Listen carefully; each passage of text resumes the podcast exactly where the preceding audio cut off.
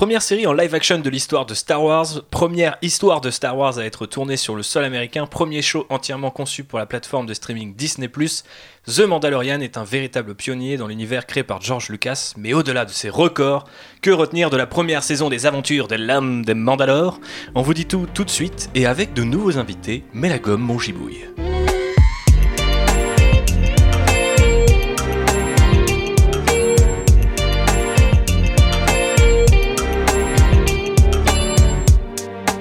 Alors je dis nouveau, mais en fait pas vraiment, parce que notre premier invité aujourd'hui est scénariste. Il est fan et également ancien homme de goût, puisqu'il avait les cheveux blancs, mais il n'a plus les cheveux blancs. Je veux bien sûr parler de ce bon Bastien, qu'on avait prévu d'inviter pour l'épisode... on n'avait pas prévu, on t'a invité pour l'épisode The Rise of Skywalker. Tu n'étais pas là, donc ton sel to create lien nous a manqué, mais voilà, tu es là. Ouais, j'en avais à distribuer et malheureusement j'ai dû le garder pour moi. Mmh. Et peut-être en aurais-je à distribuer aujourd'hui. Ok, j'aime ton talent de scénariste qui, indirect, commence à teaser des choses, tout ça. On est bien.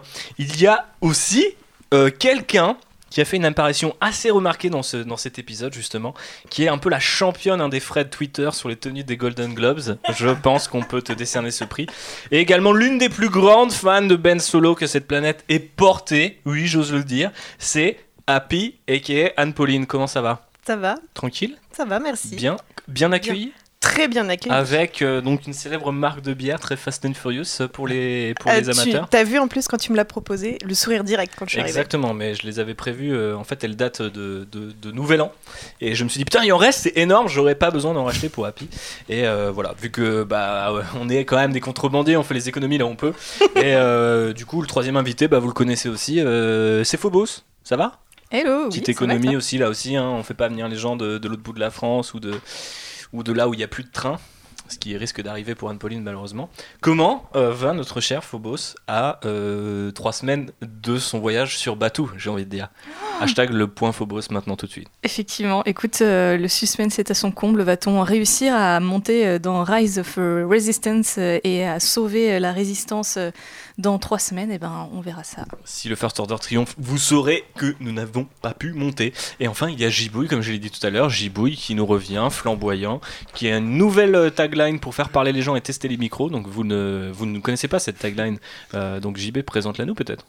Non, ok. C'est les secrets de fabrication, je les garde. Exactement, t'es pas comme les réalisateurs de Star Wars qui doivent tout expliquer. Non, j'explique pas tout. Ok, très bien. Par contre, tu sais ce que je fais ? Je souhaite une bonne année à tout le monde. Oh, ça fait plaisir, je voulais terminer par ça, mais vu que tu me devances, effectivement, excellente année 2020 pour nos amis auditeurs et auditrices, bien entendu. Nous allons commencer maintenant à parler de The Mandalorian saison 1, qui officiellement n'est pas diffusée en France encore, mais nous avons la chance de disposer d'ondes contrebandières, de pirates venus des États-Unis ou même parfois de membres de notre famille qui nous envoient en toute légalité des fichiers. Ou parfois il arrive qu'on fasse un petit week-end à Amsterdam. Ou en Hollande, par exemple, on peut regarder Disney+ dans la plus grande légalité. Là aussi, mais quand même, vu qu'on n'est pas tout à fait des salauds, des vauriens, on va vous rappeler que The Mandalorian arrive le 20 mars, en même temps que Disney+ en France. Ce qui fait que si vous êtes un bon Français et que vous n'avez pas encore regardé la saison, vous allez découvrir 2 saisons de The Mandalorian. Pour vous, c'est pas génial. Et si vous avez regardé... et que vous connaissez déjà tout, vous allez pouvoir écouter ce podcast qui est 100% spoiler. Alors attention à vous, voilà. Sinon, revenez en mars, ça sera toujours temps de passer une bonne année, parce qu'elle sera pas encore trop entamée. Et puis voilà, on parlera quand même de The Mandalore, il y aura quand même toujours Bastien, il y aura quand même toujours Happy, toujours Phobos, toujours JB. Quoique, on ne sait pas, c'est un être qui vit hors du temps. Bref, on va faire ce tour de table. Tu dis ça parce que je suis ringard ? Comment ça se passe ? Tu aimes la Suze et les Chamonix, il est temps que le monde le sache. Et je t'ai rejoint dans cet amour, ce qui est encore un petit peu pire. Tu sais ce que j'ai acheté la dernière fois ? Qu'est-ce que tu as acheté ? Des figolus ? Des Quality Street. Oh putain ! Des Werther's Originals ? J'aime bien aussi. C'est très bon. Pour en faire une boîte à couture après ? Non, pour en faire une boîte à beats Warhammer. Excellente idée, mon cher. Je suis maintenant perdu, donc je vais. Du coup, je vais te laisser la parole. Du coup, générique. Ouais, allez, générique.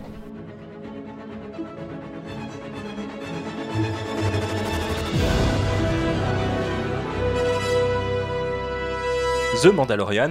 Qu'en as-tu pensé, mon cher Bastien, en tant que 1 fan, en tant que 2 homme, en tant que 3 homme blanc et également scénariste et... Effectivement.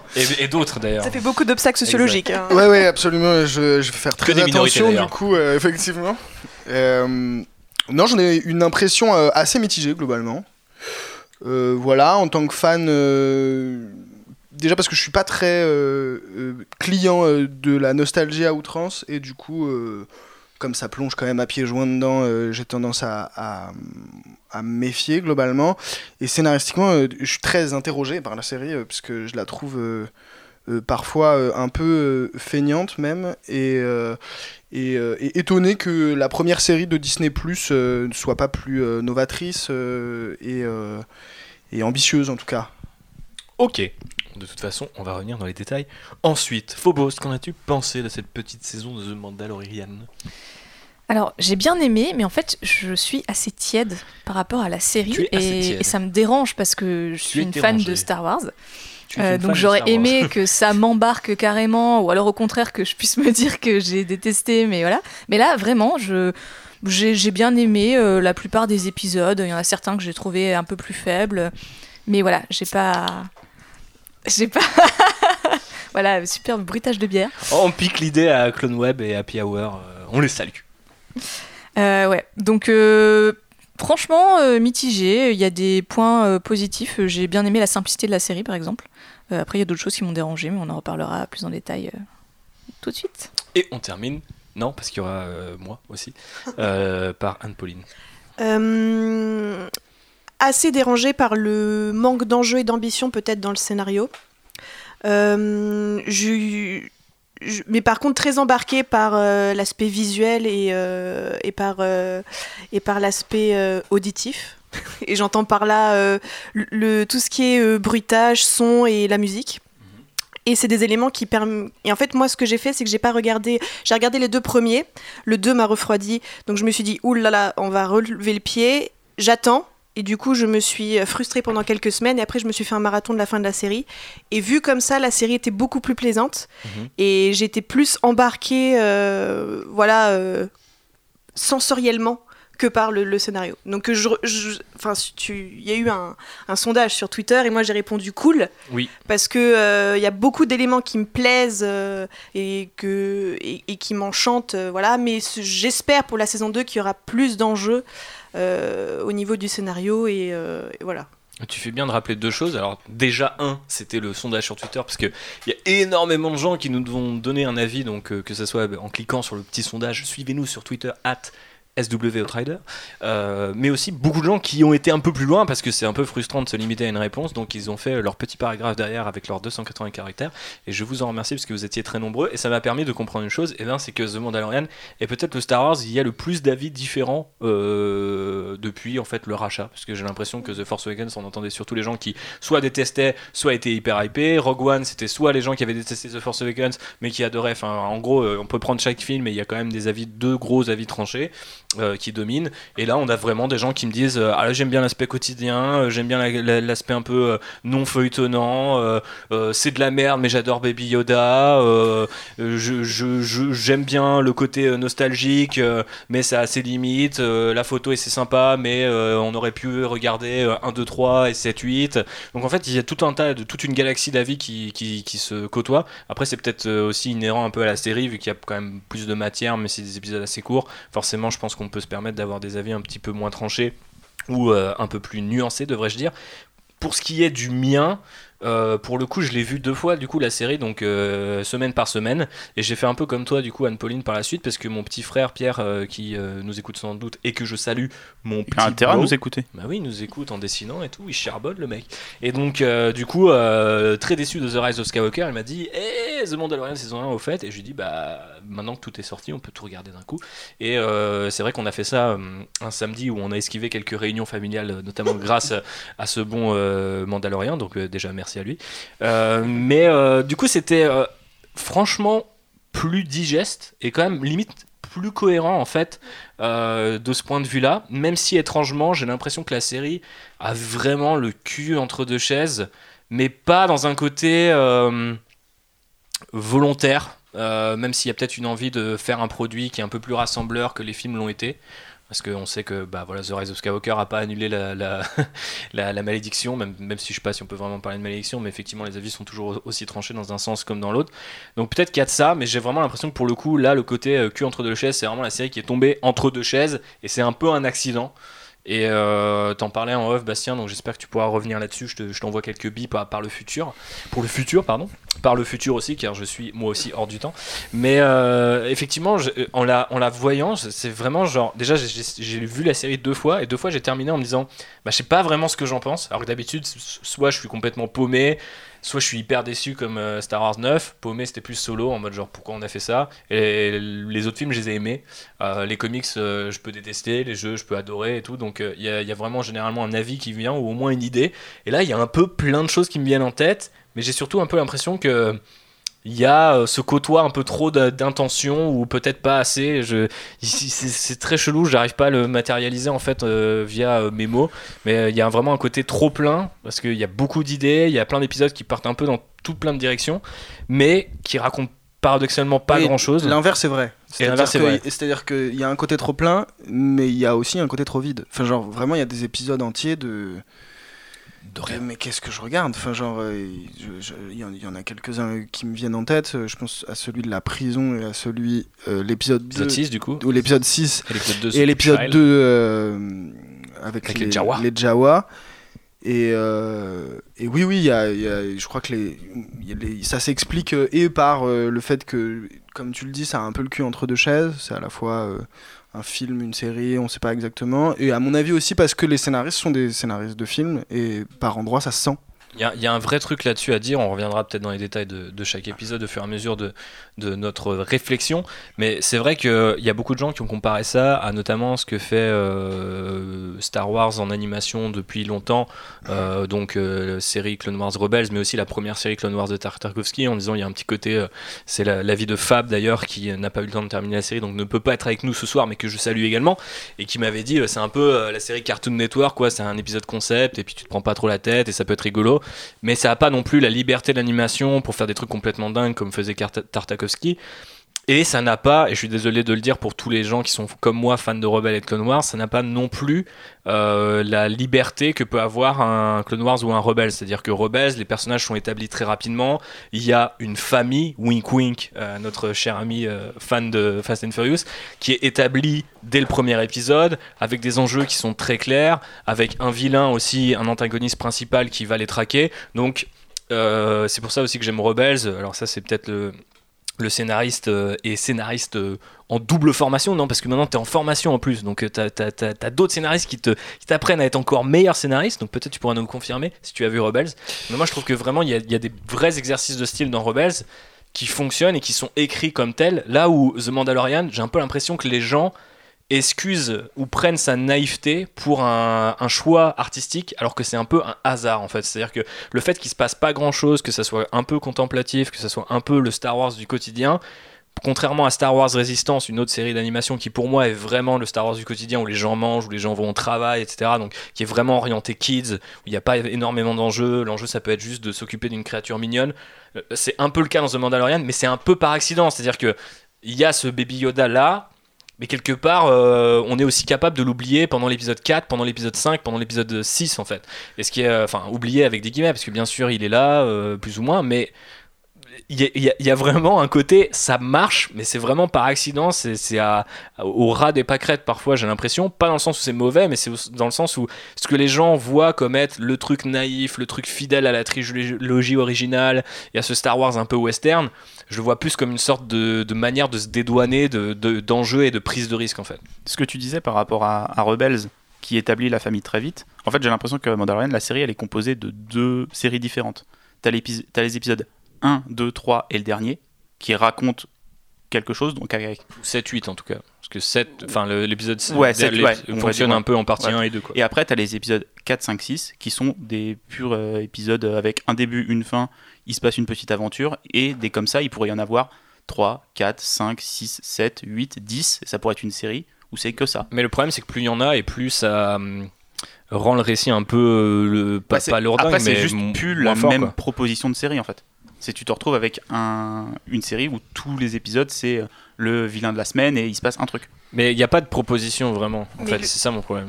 Et pour rebondir sur ce que tu disais, le cul entre deux chaises, même dans la structure même de la série, il y a ce problème-là. C'est-à-dire que si tu fais une série qui fait 40 minutes, dans ces cas-là, tu reprends les codes des séries qui font 40 minutes et tu fais une saison à 24 épisodes.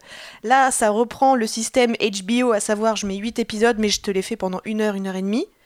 Mais le problème, c'est que t'as le temps de développer des choses en 1 heure, 1 heure et demie, ce que là, t'as pas. C'est-à-dire que même si c'est très sympa d'avoir ce côté western, intrigue très concentrée sur les épisodes, même si ça concerne que le 4, 5, 6, ça marche bien, mais moi, tu me donnes un peu de biscuit, mais je veux la suite, tu vois, délaye ça pendant plusieurs épisodes. Et c'est ça mon problème avec la série, c'est-à-dire qu'elle amorce quelque chose, qu'elle va mettre en suspens sur 3 épisodes, et elle va revenir brièvement, parce que c'est pas non plus les enjeux qui sont posés dans 7, 8, 9, c'est sympa, la bataille est assez cool, j'aime cette idée de Moff Gideon et de ce qu'il ramène sur la mythologie, le lore de Star Wars. Mais en l'état, en tant que série, j'ai du mal à croire que ça puisse être une proposition, parce que c'est pas un vrai hybride. J'ai vraiment l'impression que c'est juste un peu un accident. Les mecs se sont dit, on a 3 épisodes filler à caser, et on a aussi cette histoire à propos de ce Mandalorien qui a récupéré ce Baby Yoda, et on va du coup mélanger les deux, et le mélange prend pas en fait, enfin pas vraiment. Non mais en fait le mélange prend pas, je crois qu'il n'y a pas à chercher midi à 14h en fait, il y a 2 showrunners, il y en a un qui vient du cinéma, qui a une expérience scénaristique très cinématographique, et un autre qui est plus sériel. Et effectivement, tu parlais de Star Wars Rebels, mais Star Wars Rebels, c'est très écrit comme une série. Si on enlève le côté enfantin, l'exposition dure 10 minutes, on présente très rapidement les personnages, et ensuite, en fait, on rentre dans le bouclé. Et le principe de la série, c'est que, même sur les séries qu'on trouve ultra feuilletonnantes, comme par exemple Breaking Bad, si je prends un exemple très rapide, l'expérience bouclée est toujours très importante, parce que le but, c'est que la satisfaction du spectateur soit là à la fin de chaque épisode. Si tu prends Breaking Bad, ça a l'air très feuilletonnant comme ça, mais en fait, c'est quand même un gars qui fait des tâches, des actions criminelles via la chimie ou la physique. Donc en fait, à chaque épisode, c'est à cette promesse-là. Là, le problème de la série Star Wars, c'est qu'il n'y a pas de promesse. C'est-à-dire qu'on ne sait pas de quoi sera fait les épisodes. Dans Rebels, on sait très bien de quoi sera fait les épisodes. Il y aura une petite histoire autour souvent de protagonistes qu'on ne connaît pas, qui seront introduits dans l'épisode, et il y aura un début, un milieu, une fin, et ça se terminera. Et ça vient de Filoni, et je pense que les épisodes fillers du milieu viennent de cette expérience-là. Et pour répondre à la question de pourquoi le format, mais en fait, le format 40 minutes, il est très simple. C'est que le 26 minutes, c'est uniquement pour les enfants ou la comédie. Et en fait, c'est vrai qu'en sérieux, notamment aux États-Unis, il y a très peu de séries 26 minutes feuilletonnantes. Et le spectateur, naturellement, pense 26 égale comédie ou 26 égale enfant. Donc en fait, le meilleur moyen pour Disney, à mon avis, d'être pris au sérieux, c'est de faire du 40 minutes comme HBO. Maintenant, dans la manière de mettre ça en place, c'est assez compliqué. HBO, maintenant, l'ordre plus quasiment dans le 1h, 1h30, quoi. Mais parce qu'avec les plateformes, effectivement, et c'est d'ailleurs, on le voit, hein, d'ailleurs, l'épisode 2 fait 26 minutes, la liberté des formats te permet de raconter avec le minutage dont t'as besoin le récit. Là, c'est hyper maladroit, et surtout, justement, il y a une très mauvaise jonction entre feuilletonnant et bouclé, ce qui fait qu'on a le droit à des épisodes soit tout feuilletonnant qui finalement par moment raconte rien, ou des bouts, et du coup c'est très gênant parce qu'à la fin de l'épisode on n'a rien vu, ou très peu, soit du bouclé très anecdotique et franchement maladroit, voire daté, voire embarrassant, par moment. À quoi, par exemple Bob, par exemple, disait sur Twitter très bien que ça ressemblait par endroits à Xena la guerrière. Honnêtement, il y a des épisodes qui sont pas très loin de Xena la guerrière. Je pense à l'épisode 6. L'intrigue en elle-même est ce qu'elle est, mais le jeu des comédiens, même la direction artistique est vraiment très étrange. Les costumes, les 2 Twi'lek sont infects. Je sais pas comment on a pu laisser jouer ces pauvres Twi'lek comme ça, en grognant et en faisant des cris. Avec une similée Harley Quinn. C'était vraiment très étrange à regarder, et j'avais envie de leur dire, embaucher des cosplayers. Ce qui m'a choqué, mon frère, c'est... Il y a des mecs qui font ça hyper bien, et ils vont faire... en l'occurrence, ils ont engagé des cosplayers, hein. Pour les épisodes 7-8, c'est la 501ème Légion, donc l'association... Fallait les embaucher pour tout. Ouais, en fait, non mais il y a ce côté assez bizarre, et c'est là où j'ai du mal à croire que c'est une vraie proposition et qu'il y a une volonté d'hybridation. Je pense que c'est juste un collage, en fait, un peu maladroit. C'est que, des fois, tu te dis, par exemple, cet épisode 6 sur, du coup, la prison, je le trouve hyper bien dans l'idée... J'adore cette idée qu'il puisse être coincé dans une prison spatiale, que ça ramène un peu de lore sur la Nouvelle République, qu'il y ait une mission très, très établie. C'est d'ailleurs le seul épisode qui n'est pas écrit par... Enfin, pas que écrit par Favreau ou Filoni, donc c'est quand même assez frais, peut-être un peu plus proche de la proposition de la fameuse série Star Wars live action qui a jamais vu le jour, qui s'appelait Star Wars Underworlds, et qui devait du coup être anthologique. Donc vraiment, là pour le coup c'est une proposition, c'est-à-dire ok, les épisodes se suivent pas ou peuvent être débouclés, si je reprends ton terme, et passer d'un personnage à l'autre et limite les oublier pendant 10 épisodes et revenir 4 saisons plus tard sur eux. Mais c'était une partie du contrat. Là, c'est jamais une partie du contrat, et limite, même au sein du contrat qui est proposé dans chaque épisode, ça peut se contrarier, par exemple, se contredire, pardon, et me contrarier par la même occasion. Mais du coup, par exemple, cet épisode de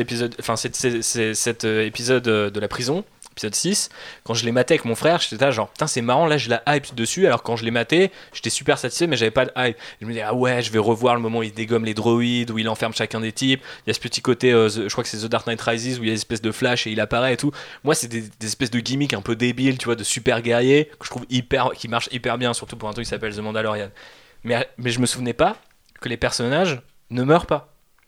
Et du coup, je me suis dit, là, il y a un vrai problème de proposition, c'est-à-dire que là, je trouve qu'on est dans un côté, on va faire un divertissement un peu genre tiède, pour reprendre l'expression de Phobos de tout à l'heure, et de se dire, le mec peut pas tuer des gens, tu vois, par... Enfin, tu vois, peut-être limite en plus par autodéfense, parce que quelque part il se défend, parce que les mecs veulent le tuer et l'abandonner dans une prison. Mais donc, il a un grand cœur, donc il les laisse en vie, même si t'as vu un des mecs se faire éclater par 2 sas blindés, et tu te dis, enfin, ok, je sais qu'il est costaud et qu'il a résisté à un lance-flamme, mais quand même, c'est un peu grossier, les gars.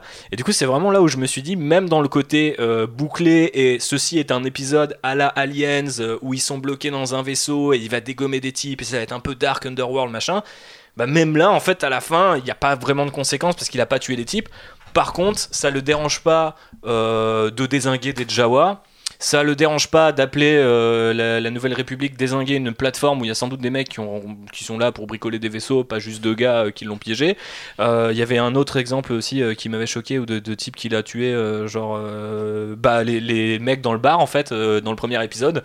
Premier épisode qui t'amène direct un truc gritty en mode ah il a découpé avec la porte, c'était dans le trailer, ça promettait quand même un truc que le gars effectivement fallait pas l'emmerder. Et dès l'épisode 2, et on en parlait dans notre épisode sur les Mandaloriens de novembre, on était tout de suite un peu en mode c'est marrant parce qu'ils ont tout de suite nuancé le côté il est badass mais il peut se faire voler son vaisseau, peut se faire tirer ses affaires, tu vois.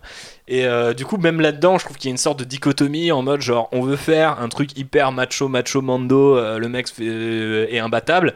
Mais d'un autre côté, alors je sais que peut-être les mecs se sont dit oui, mais s'il protège Baby Yoda, il peut pas tuer tout le monde. Mais je trouve qu'en fait, il y a déjà vachement plus d'enjeux si tu dis bah ouais, bah il tue quand même, tu vois. Alors que quand tu apprends qu'il tue pas des types qui ont voulu le tuer, par contre, il a fracassé un type qui l'a agressé dans un bar, il l'a découpé en 2. C'est un peu genre, un peu grossier en fait, même d'un point de vue de la moralité, c'est pas très cohérent quoi. Mais... En fait, t'as plus l'impression avec le recul qu'ils se sont mis dans la writer room et puis ils ont fait une liste de courses. Ils se sont dit qu'est-ce qu'on veut voir dans la série Star Wars. Alors je veux un épisode sur une planète désert, je veux un épisode où on va aider une population locale un peu tu vois, un peu rurale, où on va les aider à combattre.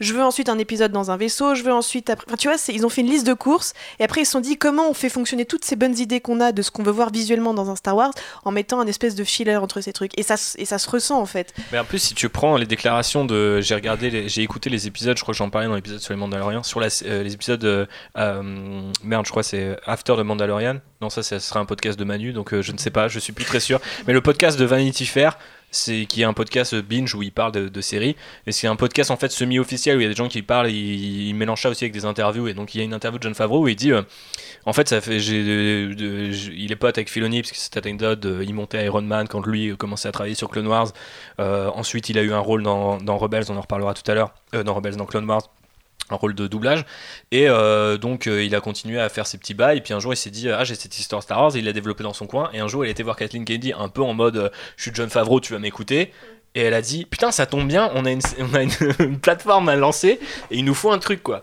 Et donc quand tu l'écoutes t'as un peu l'impression que les gars, tu sais, il n'y a jamais personne qui lui a dit par contre faut peaufiner ça ou faudrait que ça soit un peu plus quali à cet endroit. Les gens lui ont dit tu sais quoi, c'est un service de streaming et faut qu'on ait un truc Star Wars, faut qu'on ait, et en plus pour le coup moi je m'attendais vraiment à ce que la plateforme soit lancée avec un truc Star Wars, un truc Marvel, enfin un truc de chaque des grosses branches de Disney, et au final on a eu que un truc Star Wars, et ce truc Star Wars à mon sens, même si je l'ai globalement apprécié, parce que là pour l'instant on a l'air très vite, enfin je pense qu'on sonne un peu négatif, mais on reviendra un peu sur ce qui nous a plu, j'espère.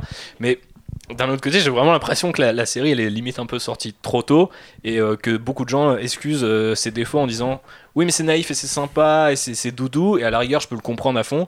Ou alors les gens disent ouais mais c'est comme toutes les premières saisons de Filoni, alors que moi je vois plus du Favreau en fait dans ce qui est fait. Surtout que Favreau a quand même ce côté un peu je suis fan de trucs, tu sais, c'est un peu ce genre je suis fan de western. Et sur ce que tu disais, c'est que Favreau en plus il a toujours eu cette difficulté, et tu le vois même dans les Marvel, qui il ne sait pas justement faire un personnage qui est soit gris en fait, parce que tu vois le Mandalorian, comme on le disait tout à l'heure, il est présenté dans les bandes annonces etc. comme un mec hyper noir, genre tu le fais pas chier sinon il te dégomme la gueule, tu vois. Et en même temps un personnage hyper blanc qui va sauver des gens sans défense, même pas leur prendre leur fric, tu vois, genre, enfin tu vois. Et donc du coup il aurait pu dès le départ annoncer la couleur en disant je vais faire un personnage très gris qui fonctionne entre les deux, qui va tuer pour... Enfin, c'est quand même un tueur à gages, tu vois, il va quand même tuer pour ses propres intérêts, tu vois. Et en fait, Favreau, il n'arrive pas à se positionner sur ce truc-là, et tu le ressens même dans ses Iron Man, parce que c'est Tony Stark, ils sont toujours oscillants entre les deux, mais jamais vraiment gris, tu vois. Et je trouve ça dommage, parce qu'il aurait pu développer... Enfin, ce personnage est vraiment... Enfin, c'était l'aubaine du siècle pour faire un personnage vraiment tout gris, tu vois. C'est clair. Enfin, moi, je suis super déçu sur le côté Mandalorian de la série. Tu vois, je pensais pas dire ça ever, tu vois.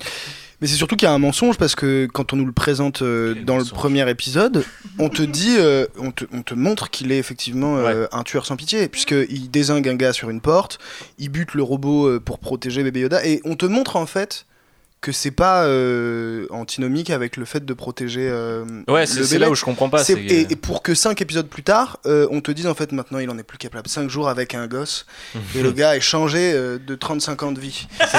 C'est hyper bizarre, enfin, genre, la paternité vraiment l'a changé, la genre, c'est fou.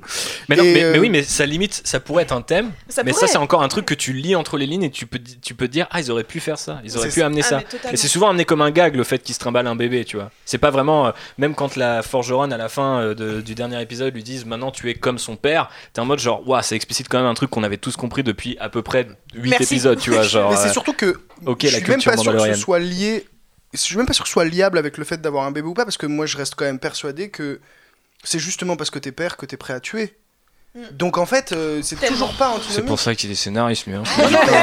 Putain de merde. Ou parent, enfin de manière générale en fait. Donc ça se comprendrait très bien que le gars, en plus à aucun moment Baby Yoda, alors, pour l'épisode 6, celui de la prison, est témoin puisqu'il est enfermé dans un placard, je le rappelle. Donc en fait à ce moment-là, il peut désinguer qui il veut, ça n'a aucune conséquence sur le regard qu'aura son potentiel fils sur lui. Et justement, ce que tu dis, c'est que ça excusera encore plus l'escalade de la violence de la part du Mandalorien. Il devient encore plus violent parce qu'il a quelque chose de très précieux, innocent à protéger, mais je suis totalement d'accord. Et ce qui marche dans l'épisode 1 en plus, c'est que on te dit et on te montre que même avec la plateforme Disney, avec le fait qu'il faut que ce soit regardable par les enfants, la violence est possible et peut être montrée ou suggérée, et ça fonctionne. Donc il n'y a pas de problématique à ce niveau-là. D'ailleurs, les trailers étaient tous montés autour de ça, les casques de Stormtroopers, Et le dernier épisode marche très bien pour ça, sur le désengage de marteau. Le cassage de mâchoire. Voilà, exactement. Ok, un truc bien, un truc positif. Le cassage de Stormtrooper et tuer des nazis, ça nous fait toujours plaisir. Mais alors, du coup, on a un petit peu parlé de la naïveté, du format de la série. On n'a pas forcément insisté sur toutes les références au western, mais je pense que les gens le voient, parce que dès le deuxième épisode, on disait qu'il faut savoir monter son cheval. On peut reprendre d'autres clichés, peut-être un peu moins visibles. Bon, forcément, quand ils montent sur le char des sables des Jawas, il y a vraiment un côté, tu courses le train... et les deux derniers épisodes, en tout cas le dernier épisode, il y a vraiment ce côté dernier carré que t'as dans les westerns, donc soit le saloon en l'occurrence c'en est un, mais parfois il y a aussi les espèces de forts de cavalerie, puis ce genre de centrale, enfin y a, tout est là, hein, tout est là, tout est vrai. Est-ce que ça vous a plu, parce que je sais qu'il y a des gens, et j'en fais partie, qui considèrent que Star Wars est d'abord un western, même s'il y a Wars dans le titre et qu'on pourrait se dire c'est d'abord un film de guerre, et c'est pour ça qu'il y a beaucoup de gens qui aiment Rogue One, et moi aussi pour le coup, putain j'aime trop de trucs, je suis super positif en 2020 mais il y a un vrai truc qui faisait que en fait c'est sympa, mais il y a un côté c'est sympa quoi. C'est, je pense à notre cher ami David Balsamo de Actioner qui disait que j'ai l'impression de regarder un truc qui a moins de goût que l'eau. C'est hyper violent, mais en même temps je peux pas lui donner tort, tu vois. Je me dis oui c'est vrai, on dirait un mec qui applique tous les codes du western. Parce que c'est pas subtil en fait. À aucun moment tu. Oui mais j'ai envie de dire le western est pas typiquement un genre subtil. Ouais mais là quand tu fais du cinéma de genre c'est vraiment subtil. Là, t'es vraiment, tu comprends tout, quoi. T'as le Mexican Standoff, tous les trucs, tu sais, sont vraiment. Le Mexican Standoff, je trouve qu'il fonctionne bien, justement, dans la prison avec les natifs américains, qui sont les hommes des sables. Voilà. On apprend qu'ils ont un langage. Mais en même temps, j'ai trouvé cette idée cool. En mode, les hommes des sables, c'est pas juste ces espèces de sauvages, là, on sait pas trop pourquoi ils se tirent sur les courses. Les égorgés comme des animaux. Exactement. Alors qu'en fait, bah, c'est les pauvres populations locales qui se font marave la gueule par les. D'ailleurs, il le dit, genre, eux, ils pensent que c'est toi l'envahisseur, en fait. Donc, faut que. Mais il l'explicite. Et enfin, j'ai bien aimé cette idée, mais effectivement, c'est amené un peu avec. Après, c'est peut-être l'une des rares fois, cet exemple-là que tu donnes, tu fais super bien le rappeler, j'avais zappé, mais c'est peut-être l'une des rares fois où il utilise le code de western pour raconter quelque chose sur Star Wars. Ce qui est assez intéressant. Oui, quand il dit faut chevaucher parce que vous chevauchez les mythosaures, t'es un peu en mode genre ouais c'est cool si tu connais c'est quoi un mythosaure et que tu sais que ça a la gueule d'un mammouth et que c'est chaud à chevaucher, sinon tu comprends R, tu vois, t'es un peu en mode ok vas-y monte cette espèce de blob là, enfin un blurg, mais ce nom, mais genre globalement ça va pas chercher très très loin quoi. Et même dans le western j'aurais aimé enfin je sais que les gens n'en pouvaient plus du plan où Han Solo dégomme des types tu sais enfin dans Solo face au gang servi, hein. Et là pour le coup j'étais en mode genre ah ouais donc là on y va à fond quoi mais bon un truc qui est paradoxalement pour faire une transition un peu foireuse pas du tout attendu en fait sur ce genre de proposition un peu mielleuse, un peu on arrondit les angles version Star Wars. C'est la musique de Ludwig Göransson qui du coup nous a offert une soundtrack. Alors c'est un peu galère à écouter parce que c'était par épisode. L'enfer. Ah toi t'as pas aimé? Alors il va avoir un débat. Ah, si. Non, la musique est écouter, super, ouais. Mais à écouter c'est très indigeste quoi. Ouais, c'est là que tu te rends compte que voilà un album où les mecs ont bossé pour choisir les meilleurs morceaux et puis avoir une espèce de continuité logique dans l'écoute des morceaux et tout, ça a du sens quoi. Parce que là c'est quand même. Faites ta playlist sur Spotify. Ouais, c'est très compliqué. Ouais. Effectivement. Bon à part ça. J'ai envie de vous entendre parler de la musique. On va passer la parole à Phobos qu'on n'entend pas trop. Je laisse la parole à nos invités. Mais non, mais tu es une invitée à part entière. Moi, j'ai bien aimé la musique. J'ai bien aimé cette musique de générique. Qui est quand même très très chouette. Alors tu fais bien de le rappeler, mais alors du coup tu parles de quoi? Est-ce que tu parles du générique de The Mandalorian? Parce qu'il y a aussi un truc dont on n'a pas parlé, c'est l'espèce de générique façon Marvel Studios sur Star Wars. Avec tu sais, les casques et les têtes des personnages. Ah oui, non, mais ça, je te parle pas du logo. non, mais il y a une musique qui est. Je ne sais pas par qui a été composée. C'est pas sûr que ça soit composé par Ludwig Göransson. Donc c'est peut-être intéressant. Non, mais effectivement, visiblement, c'est un truc qui est sorti pour Disney+, en particulier, je pense. Pour unifier un petit peu toutes les prods de Star Wars. Pour faire une espèce de Marvel Studios fanfare. Bref, non, bah, je n'ai pas forcément envie de parler de ça. Mais du coup. Merci. Non, mais je prends un peu de café avec le rôti, moi. Je suis pas fan. Je suis pas spécialement fan de ce qu'ils ont fait sur ce logo-là. Enfin, je trouve ça un peu. Non, mais enchaîne sur ce que tu voulais parler. Donc, du coup, je vais parler du générique de The Mandalorian, voilà. Et donc, on peut aussi parler du bruit du plus que fait le Disney+, hein, si tu veux. Non, mais j'ai bien aimé le générique qui, je trouve, qui évoque plein d'univers à la fois, en fait, qui est un peu changeant et tout. Il y a un côté western sur la fin et le début, et au milieu c'est dubstep, électro, Star Wars chelou. Enfin, il y a un mélange qui bizarrement, moi je trouve hyper addictif. Hein, mais j'aime beaucoup. Je trouve que c'est, pour le coup, c'est un des trucs les plus distinctifs de la série. C'est peut-être là où ils ont pris le plus de risques. Alors c'est horrible, je me suis entraîné à retenir le thème parce que en fait quand j'ai maté la série avec mon frère, j'étais là putain mais il me reste vachement en tête alors qu'il n'y a aucun thème par exemple, enfin si peut-être Jedi Step ou le thème de Rey que je peux te citer spontanément, mais il n'y en a pas beaucoup et celui-là The Mandalorian, alors après il y a plus de temps aussi pour l'écouter et il passe plus souvent, mais il est vachement long réinterprété en fait à plein de moments et ce thème de The Mandalorian que je ne peux pas me maintenant parce que ça m'échappe. Et ça serait gênant également. Et ben je trouve hyper entêtant. Enfin, je trouve assez remarquable dans le sens où il caractérise bien le perso quoi. C'est pas le thème de Batman de Hans Zimmer que tu peux clairement pas imiter parce que c'est et ce genre de choses. Mais que j'aime beaucoup d'ailleurs. Bah déjà parce que c'est le thème du personnage principal, donc effectivement. À chaque fois que le personnage principal fait quelque chose, il va être réinterprété. Effectivement, c'est très étonnant qu'il soit qui soit aussi innovant sur la musique, en tout cas qui se soit éloigné autant du symphonisme hollywoodien williamsien, j'allais dire, parce que c'est quand même une série assez doudou, voire franchement chausson charentaise par moment. Et truc pour JB, quoi. Voilà, par exemple. Avec un petit verre de Suze et quelques Chamonix. Une déclaration, monsieur Barnier. J'ai pas de chaussons. Donne ton anniversaire, on fera un crowd-raising. Mais non, mais... un crowdfunding. J'aime bien quand le sol, il est froid. Donc je suis tout le temps pieds nus chez moi. On peut faire un crowd-raising aussi, où il y a plein de gens qui viennent chez lui lui offrir des trucs. Il y a juste que des trucs de vieux. Une foule de vieux. Mon anniversaire dans un EHPAD en fait, c'est ça. Et oui, pourquoi pas, 2020 tout est possible. Mais on s'était posé la question, l'épisode Mandalorian, est-ce que Star Wars peut aller au-delà de John Williams dans la musique, et oui, clairement, qui sera le thème d'un épisode de cette année, et clairement, avec Benji, ouais. Moi je trouve que oui, là sur le coup c'est réussi, c'est une autre proposition qui fonctionne, et ça marche même mieux que Rogue One, qui était le premier Star Wars où c'était pas Williams. Après Jack Eno avait dû remplacer au pied levé Alexandre Desplat, si je dis c'est ça. Oui, oui. Vraiment qui avait quitté très tardivement la prod, et même ce qu'il a fait en fait était récupérer différents thèmes et tout, enfin pour le coup dans la récupération des thèmes et dans ce qu'il en a fait, ça s'entend pas très bien dans le film, mais il y a un super vidéo essai sur le travail qu'il a pu faire sur The Rogue One, mais là je m'avance un peu sur cet épisode qu'on va faire, mais qui est pas mal. Après c'est vrai que ça s'écoute pas aussi bien que la BO de Mandalorian, notamment celle du premier épisode que j'ai pas mal réécouté. Je voyais les images, tu vois, genre les images du flashback et tout. Je pense même à... Alors le flashback était lui-même assez dur et assez mal mis en scène, parce que premier épisode live action de Dave Filoni, mais par ailleurs en fait je trouve que il y a cette force de, comment dire, de... C'est pas que parce que c'était mauvais que je m'en souvenais, parce qu'il y a d'autres moments qui me revenaient à l'esprit. Et oui, c'est cette capacité à un peu te ramener aux images.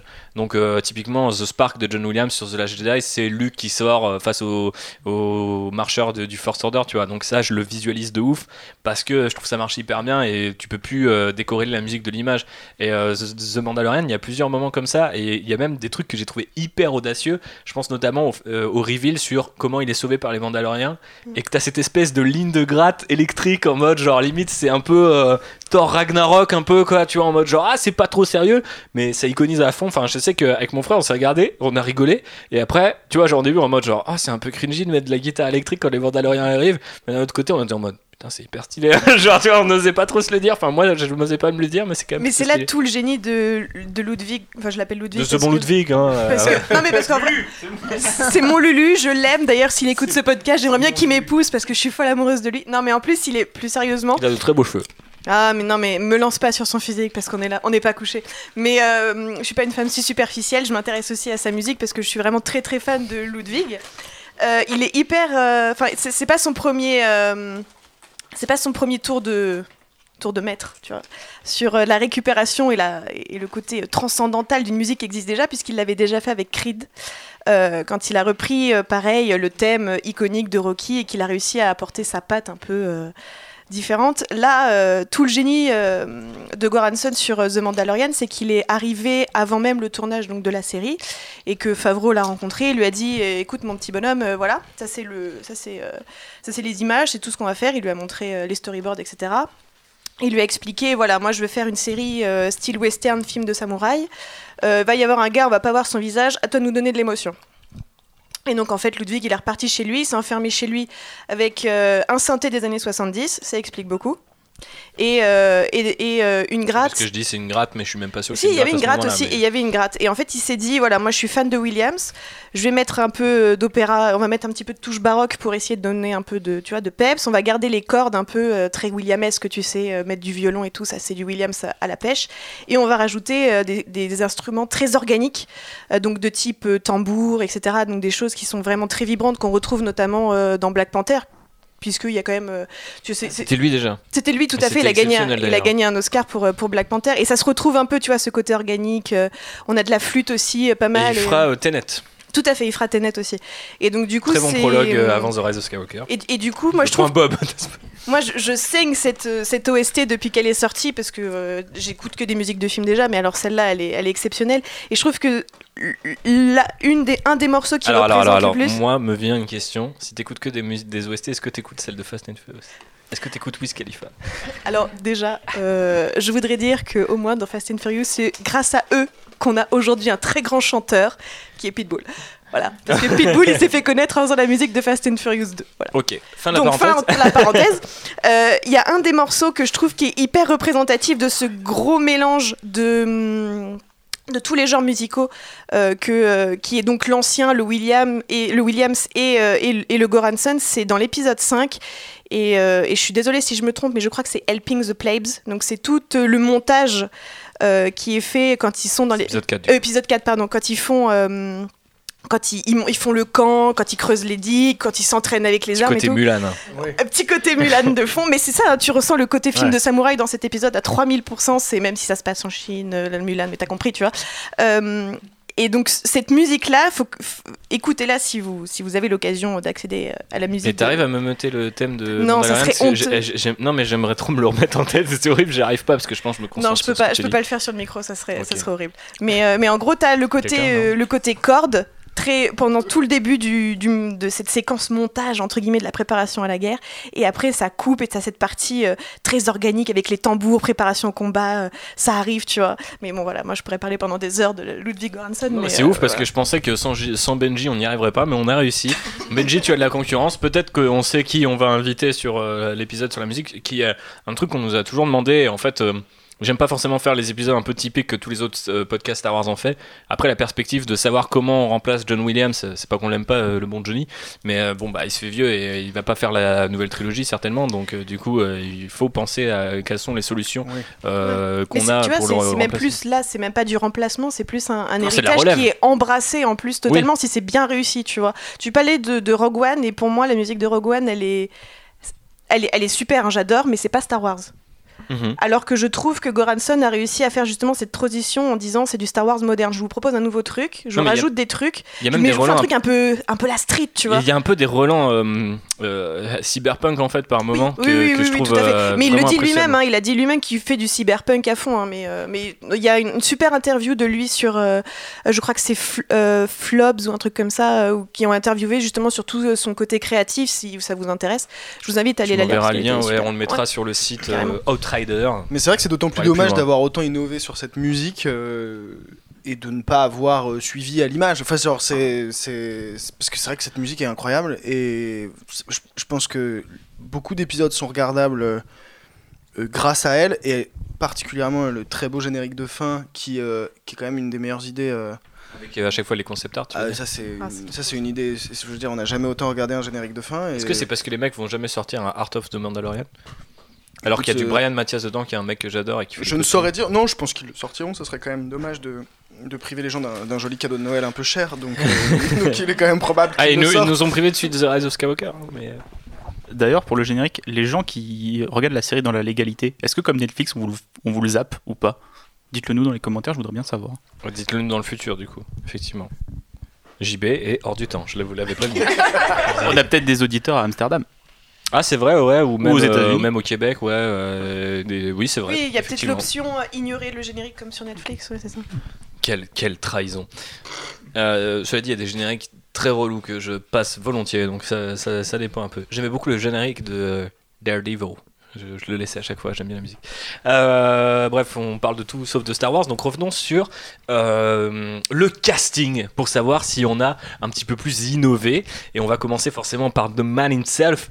J'ai envie de dire The Mandalorian, j'ai envie de dire Din Djarin, j'ai envie de dire Pedro Pascal, ou peut-être ses doublures, ou peut-être les deux, hein, parce que voilà, je vous le rappelle, Bryce Dallas Howard avait un petit peu vendu la merche en disant la merche, waouh. Alors pas le merche, mais on en reparlera avec Baby Yoda, mais du coup elle avait vendu la mèche en disant quand j'ai tourné l'épisode je savais pas trop qui était sous le casque, et il se trouve qu'en fait Pedro Pascal n'était pas là pendant l'épisode 4, donc je sais pas si elle a juste été polie et qu'elle a inventé une histoire. C'est sans doute ça ressemble bien à la famille Howard, tu sais, des mecs à peu près, tu vois, genre propres sur eux, qui font pas trop de vagues. Solo, Et donc du coup il se trouve qu'il le filmait autre chose, je crois. Donc en fait ce sont ses doublures qui le jouent. Et plusieurs fois d'ailleurs aussi dans d'autres épisodes. Et j'ai trouvé, j'en parlais je crois déjà quand on a parlé des Mandaloriens et de la culture mandalorienne, je crois qu'il y avait un côté un peu bizarre dans sa démarche et qu'elle n'était pas toujours cohérente, et, ou que le costume le gênait. Et quand j'ai vu cette histoire, je me suis dit en fait c'est pas une histoire de costume, c'est une histoire de personnes sous le costume et qui ne sont pas les mêmes. Bref, vu qu'on connaît pas forcément hein, la perf de qui est qui, à part dans l'épisode 4, où des gens d'ailleurs m'ont dit sur Twitter que c'est là où ils l'ont trouvé le meilleur, et là j'étais mort derrière. Il y a des gens qui m'ont dit genre putain c'est marrant parce que en voyant le 4 je me suis dit il est fort le mec et tout. C'est pas lui. Du coup Pedro Pascal, qu'est-ce qu'on en a pensé de ce bon Oberyn Martell dans le rôle d'un Mandalorian? Waouh, ça a l'air de susciter énormément d'intérêt. Il se double bien, du coup, si c'est pas lui à chaque fois. Non, mais soyons très honnêtes, de ce qu'on en voit à l'écran, en tout cas, ça pourrait être n'importe qui dans chaque épisode, que ça m'étonnerait pas. C'est la question que je posais. Je pense que le gaz double, et puis voilà, il est apparu dans le dernier épisode en speed pour ce plan cheveux gras, et puis c'est à peu près tout, quoi. D'accord que du coup, ce reveal est anticlimatique au possible, quoi. Il est très anticlimatique, et puis surtout, il a une teuté très bizarre. Ouais, parce que après, c'est un peu le problème quand tu montes tes concept art et qu'ils sont mieux que le film. Alors, c'est un truc dont on parlait pour l'épisode précédent, mais c'est vrai que c'est toujours un peu frustrant quand certains projets allaient beaucoup plus loin et que toi t'aurais eu envie qu'ils soient à ce point originaux, mais là c'est même pas une question d'originalité, c'est juste de pur visuel, quoi. C'est-à-dire que ses cheveux étaient moins longs, il l'avait coiffé, et donc forcément bah oui bon ok il est censé être blessé et meurtri, mais il y a vraiment un côté un peu genre il a l'air un peu double menton dans le costume, et un peu Henry Cavill quand il se fait écraser par Ben Affleck dans BVS, ce côté genre ça pourrait être hyper dramatique si seulement il avait pas l'air ultra teubé, mais genre j'ai vraiment eu ce côté là quand il y a eu le reveal, avec mon frère on s'est regardé en mode genre ah voilà c'est le Mandalorian. C'est surtout que c'en est pas vraiment, ça a pas un grand enjeu dramatique, on se dit pas mais mon dieu est-ce qu'il est brûlé, est-ce qu'il est machin, est-ce qu'il est... enfin honnêtement, c'est un Baby Yoda lui-même. Non mais voilà, si ça avait été un extraterrestre, tu vois, là il y aurait vraiment eu un truc genre oh mon dieu, Nyan Niob. On l'avait pas vu venir. Peut-être elle pop, tu vois, du casque. Elle déborde. Mais là non. Donc c'est seul Stéphane d'ailleurs. On nous avait dit c'est Pedro Pascal et effectivement c'est Pedro Pascal. En lendemain de soirée visiblement, et ça a l'air compliqué. C'est rien d'intéressant, c'est-à-dire qu'il a pas de cicatrice, c'est vraiment lui quoi. Non et puis c'est en plus c'est son... sans la moustache en plus. Mais non, il a la moustache. Il a une petite moustache. Il a la petite moustache. Ouais, mais il a pas la belle moustache. Mais il a toujours une belle. Mais je sais pas si t'as remarqué. On a vu dans le trailer de Wonder Woman et dans Triple Frontier et Pedro Pascal sans moustache. Ah mais c'est une catastrophe. C'est une catastrophe. En fait, il a un gros problème de pilosité quand tu regardes les interview post-triple, pardon, point pilosité par une meuf en plus, mais tu regardes, il a des trous énormes dans sa barbe, et il le dit lui-même dans la promo de Triple Frontier, c'est que une sublime barbe, que Oscar Isaac il arrive à avoir une barbe et une moustache magnifique, tu peux tout faire sur Oscar Isaac, mais Pedro Pascal c'est une plaie, tu vois, sa moustache c'est une espèce de paillasson terrassé par la lave, et il a des trous énormes comme ça, on dirait qu'il s'est pris des champignons qui poussent. C'est une catastrophe. Et là, tu vois ça, tu te dis putain, le pauvre Mandalorian, quand il enlève son casque, son truc qui se fait chier, c'est couper sa mini moustache comme ça. C'est triste. C'est trop dommage parce qu'en fait, il manque de charme.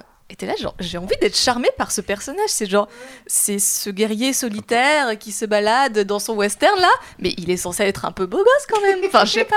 Bah, western, c'est ça. Alors, c'est le beau gosse ténébreux. On est d'accord. Oui, voilà. C'est soit ça, soit le mec qui est pas beau et qui se fait un peu têche du saloon parce que tu vois, c'est ce mec, je sais pas, c'est un vétéran du sud, donc personne le veut, tu vois. Non, mais même Deadpool, tu vois, il y a un truc, masque, il est brûlé, il met un masque, il y a un truc un peu. Là, c'est vrai qu'il y a. Franchement, s'ils avaient mis le visage photocopié de Hugh Jackman. Très drôle par ailleurs. Gros film de Taika Waititi, tu sais, jusqu'au bout. J'en ai à la foutre de Star Wars, virez-moi. Ok, horrible. C'est... Au-delà de sa pilosité, sa performance, s'il vous plaît, si on pouvait revenir à des sujets un peu plus... T'as une très belle barbe, Bastien, je remarque. Merci beaucoup, je mets de l'aloe vera. Dites-le à Pedro Pascal. Honnêtement, j'ai pas grand-chose à dire. Je trouve que, justement, le premier épisode... dans le jeu, en tout cas, iconise assez bien le personnage principal, en tout cas sur la première séquence de combat, que je trouve hyper bien chorégraphiée et tout. Et après, c'est très fluctuant. Je suis vraiment déçu parce qu'il est censé avoir travaillé sur cette espèce d'esprit eastwoodien, d'avoir cette tenue des Mandaloriens qui est généralement très riche en couleurs, en références, etc. Au final, elle est très vite chrome. Et monochrome quoi, pour le coup c'est vraiment argenté, il y a pas grand, enfin c'est pas que c'est pas lisible parce qu'au contraire ça l'est, mais c'est pas très intéressant non plus. C'est une OJTT hein. Ouais, c'est ça. Effectivement. Non mais en Beskar. Mais au lieu d'être en aluminium. Mais du coup, non mais par exemple, on reviendra sur cette scène en particulier, mais j'ai beaucoup aimé le fait qu'on voit d'autres Mandaloriens, et à chaque fois que je voyais d'autres Mandaloriens, ils l'éclipsent totalement. Mais ils sont plus stylés. Ouais, on est d'accord, c'est eux qui l'éclipsent. Ah ouais, ouais. Non, mais, eux l'éclipsent lui totalement. C'est... Mais il y a vraiment un côté pas très fun dans son design à partir du déjà de base les couleurs marron étaient pas ouf, mais je trouvais que justement il y a un parti pris avec juste le casque en Beskar, parce que pas mal de gens avaient deviné ok s'il le laisse comme ça c'est pour signifier que, mais quand il arrive avec toute l'armure dans le bar et que les têtes sont censées se tourner, t'es là genre bah, globalement dans l'univers Star Wars c'est un peu boring quoi. Soit t'es Phasma et là du coup c'est vraiment fabuleux parce que le chrome est très shiny, ou soit t'es plutôt dans un côté un peu route, c'est l'assemblage des couleurs qui fait un truc quoi. Mais c'est surtout que le public est plutôt à mon avis un public de fans de Star Wars, enfin j'imagine, en plus vu comment ça a été écrit je vois pas comment c'est possible. Quand tu vois Boba Fett c'est quand même une espèce de jeu de texture et de couleurs et de... Oui mais par exemple Django en fait a déjà un physique assez proche en fait, c'est-à-dire très monochrome, un peu de bleu. Mais t'as le bleu quoi. Il y a le bleu. Et ça fait la diff. Mais ça définit un peu plus. C'est aussi pour ça que l'étonnement, ou en tout cas, enfin voilà, là ça fonctionne pas parce que en vrai il est plus sobre que Django. Mais là aussi il y a un côté arrondissement des angles, je trouve. Ils auraient pu justement jouer sur cette idée de couleur, parce que tu sais, il y a toute une thématique de couleur sur le bordeaux violacé dans ces flashbacks de l'enfance, dans cette espèce de petite tenue kimono. Ouais. Il aurait pu faire un petit rappel à son enfance. Juste une cape, tu vois. Genre une cape ou un petit bandana ou je sais pas, tu vois, un petit truc. Et c'est dommage qu'ils aient pas joué là-dessus, parce que du coup, si tu le mets... Voilà, au milieu d'une foule, Mais globalement, le costume design de toute la série est un peu boring en fait. Enfin, je sais pas qui est, j'ai pas le nom de. Voire franchement cringe par moment. Voire un peu raté, ouais. Je crois que le moment qui est hilarant, c'est l'ancien Stormtrooper de l'épisode de la prison qui est genre vraiment en col roulé noir, quoi. Vraiment en mode genre tueur à gages, d'un vieux film noir fauché. Il y a aussi, il y a l'épisode, je crois, dans le désert avec l'apprenti. Le Gunslinger. Ouais, épisode 5 où il y a genre mon voisin de palier qui a joué dans Star Wars, j'étais pas au courant, enfin genre le costume design est hyper bizarre, le jeu est hyper bizarre. Les bottes, c'est un peu des espèces de bottes de quepons là que tu vois en concert de métal. Tout est très bizarre. Enfin moi cet épisode alors tout ce qui se passe dans le hangar, je trouve ça plutôt très cool, avec cette espèce de vieille Sigourney Weaver qui s'occupe du bébé. Enfin j'ai trouvé ça hyper rigolo, en plus dans un endroit que nous on connaît, donc là les choses sont plein pot quoi. Mais alors après, tout ce qui se passe dans le désert avec ce type, pas du tout Star Wars, on dirait... Le Jaskier de Witcher. Ouais. c'est le même, j'ai fait le lien direct, j'ai fait putain, ils se ressemblent en plus. Mais dans The Witcher, ça fonctionne. Genre ouais, là, ça fonctionne pas quoi. Parce qu'ils chantent, eh bien. Non, mais effectivement... Et puis je pense aussi qu'en termes de jeu, il doit avoir le cul entre deux chaises, parce que le personnage a le cul entre deux chaises, franchement, c'est très bizarre. C'est super marrant, parce que le costume designer, c'est Joseph A. Porro, qui a travaillé sur Stargate.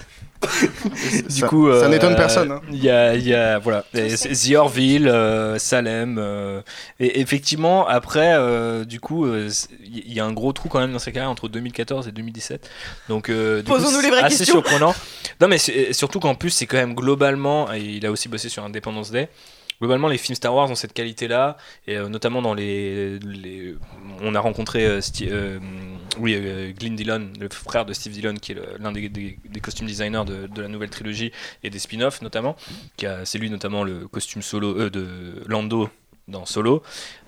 Donc le mec a fait des choix super intéressants dans les art-of, vous voyez tout son travail. C'est quand même un mec qui a recruté d'autres gens que moi je suivais un peu sur Instagram, parce que c'était des mecs qui font des trucs, qui sont assez jeunes ou un peu pas trop connus, qui bossent sur des jeux tel et ce genre de trucs, et d'un coup ils arrivent sur Star Wars. Donc il y a des mecs comme ça qui ont travaillé sur The Mandalorian, et quand tu vois les concept art à la fin, même tu vois le fameux Twi'lek qu'on a cité, qui sont ne serait-ce qu'en fait le maquillage, il y a des reflets ou des taches en fait sur les tentacules. Les coups s'il te plaît. Les lécous, excuse-moi, j'allais dire les lécornes d'ailleurs en fait au début, donc tu vois j'étais pas très loin. Donc bref, tout ça pour faire une petite parenthèse costume, effectivement c'est rarement très engageant. Surtout ils sont moins beaux que dans le Retour du Jedi par exemple, c'est Twi'lek.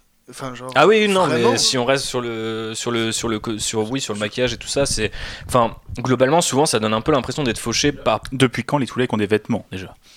Et il y a quand même la référence au bain Twi'lek. C'est le front de libération des Twi'lek qui veut s'exprimer. Eh ben non, et on va passer à Carl Weathers, la légende quand même, qui du coup est dans cette série. Hein, ma foi, il est là. Je m'en régale, mais je dois dire que Jon Favreau est pas un immense dialoguiste. Il est très fort, j'ai l'impression, pour les gimmicks, parce qu'on a quand même le I can bring you here. C'était quoi? I can bring you in warm or I can bring you in cold. Et qui devient un espèce de gimmick, et bien sûr le This is the way que tout le monde a retenu et qui est beaucoup plus simple à dire quand vous passez de l'anglais au français. Mais c'est vrai qu'il est très fort pour créer ces espèces de punchline. Par contre, pour avoir des vrais dialogues entre les persos, j'ai parfois l'impression que ça patine un peu. On dirait que notamment les échanges Mando, alors le fait qu'on ne voit pas le visage de Pedro Pascal sans doute n'aide pas, mais j'ai un peu l'impression que Carl Weathers, il est sur un truc et il parle, tu vois, il est super gets d'être dans Star Wars, il a beaucoup d'enthousiasme et son perso est en mode Mando, tu vois, genre en mode très très bonne imitation. Mec, je pourrais t'écouter un quart d'heure. Mais et tout le monde est mais en fait, je trouve qu'il y a beaucoup de ça, et pour enchaîner sur d'autres, parce qu'on va pas faire passer autant de temps sur chaque personnage, mais il y a aussi pas mal de ça chez Werner Herzog, où il y a ce côté genre lui il est dans un délire et personne d'autre le suit dans son délire, et en même temps c'est génial. Enfin, avec mon frère, enfin, il est déjà un mème, mais genre tu sais, quand il arrive et parce qu'il a fait trop de déclarations géniales, en fait ce mec est extraordinaire, mais quand Mando arrive avec la nouvelle armure et qu'il lui fait what exquisite craftsmanship, tu vois, genre c'est vraiment, genre, moi ça me régale juste pour les accents, et je trouve ça génial qu'en fait il puisse avoir des accents dans Star Wars, limite j'en veux encore plus, tu vois. Je trouve ça même d'ailleurs presque dommage que Pedro Pascal ait pas un accent un peu hispanique, surtout pour un western, quoi. Mais bon, bref, passons. Dites-nous ce que vous pensez de Carl Weathers, de Gina Carano, de Werner Herzog, et de bien d'autres. Taika Waititi en robot, on a aussi Nick Nolte, on a Giancarlo Esposito à la fin en bad guy, assez tardif, mais voilà. Citez-moi un peu ce que vous avez aimé ou pas, tranquillement, tour de table. On va commencer par Anne-Pauline qui a l'air dans les starting blocks. Bah, voir Carl, moi j'étais. Enfin, Rocky, c'est un de mes films préférés, hein, donc moi tu me mets. Est-ce que t'as rigolé quand il a dit It's a Creed? Oui! Ah là là, ça c'est vrai! Et que le plan est sur lui! Non, pour moi, c'est pépite, tu vois, tu mets Apollo Creed dans un truc Star Wars, mais j'étais. Le Yankee gratuit, pour moi, c'est Dylan. Mais c'est vrai qu'il y a un gros problème de rythme. Au niveau des dialogues, tu vois que lui, il est sur un pic pas possible, et l'autre, il est en encéphalogramme plat. C'est dommage. Gina, je suis partagée. J'aime beaucoup son personnage, mais j'ai l'impression qu'on m'a laissé que des miettes et j'ai pas eu assez. Beaucoup son personnage, enfin, la backstory de son personnage et de ses fameux droppers qu'on connaissait pas vraiment avant. Pour un fanzouz de l'Alliance Rebelle comme moi, j'étais genre, vous êtes en train de me dire qu'il y avait des chasseurs de nazis. De nazis. J'ai un bout de concombre coincé dans la dent, c'est hyper stylé. Vous n'avez pas besoin de le savoir, mais je vous le dis quand même. Et du coup, après le retour de Jedi, qui allait chasser un peu les Warlords comme ça et tout, je trouve ça hyper stylé. Et limite, je visualisais cette cinématique d'intro de Halo ODST où ils tombent sur une planète et ils vont tuer des gars. Et j'étais en mode, ça c'est une série, tu vois. Non, par exemple, ça c'est une mini-série en 6 épisodes. Tu vois, tout l'univers qu'elle apporte avec elle, cette mythologie qu'elle apporte avec elle, c'est pas assez exploité, c'est dommage. Je pense qu'ils le développeront après parce que c'est clairement la deuxième star de la série, je pense. Mais au niveau de son look, au niveau de son personnage, moi, j'achète à 3000% son petit tatouage, là. Non, mais il y a tout. Petit tatouage de l'Alliance Rebelle sur la joue. La discrétion, quoi, effectivement. Ouais, la discrétion. Il demande de cacher l'autre, qui est une espèce d'assemblage de carrés noirs. Mais par contre, celui-là, après, il est petit. Non, mais vraiment, donc sur son personnage-là, pas de souci. Nick Nolte, j'étais mort de rire parce que même en voyant son personnage, je savais que c'était lui, sans savoir que c'était lui, parce que c'est son sosie, mais en truc qui mesure 80 cm. Donc c'est Quill, le Hognote. Le sergent feuille de spoken. I have spoken, autre gimmick. Mais qui a un autre référence au western, un peu, j'ai l'impression, dans le côté qu'il a été esclave, et le fait qu'il soit du camp impérial, techniquement il y a ce côté aussi sudiste dans une ferme. Et j'ai bien aimé parce qu'en plus, spoiler alert, sa mort m'a vraiment touchée.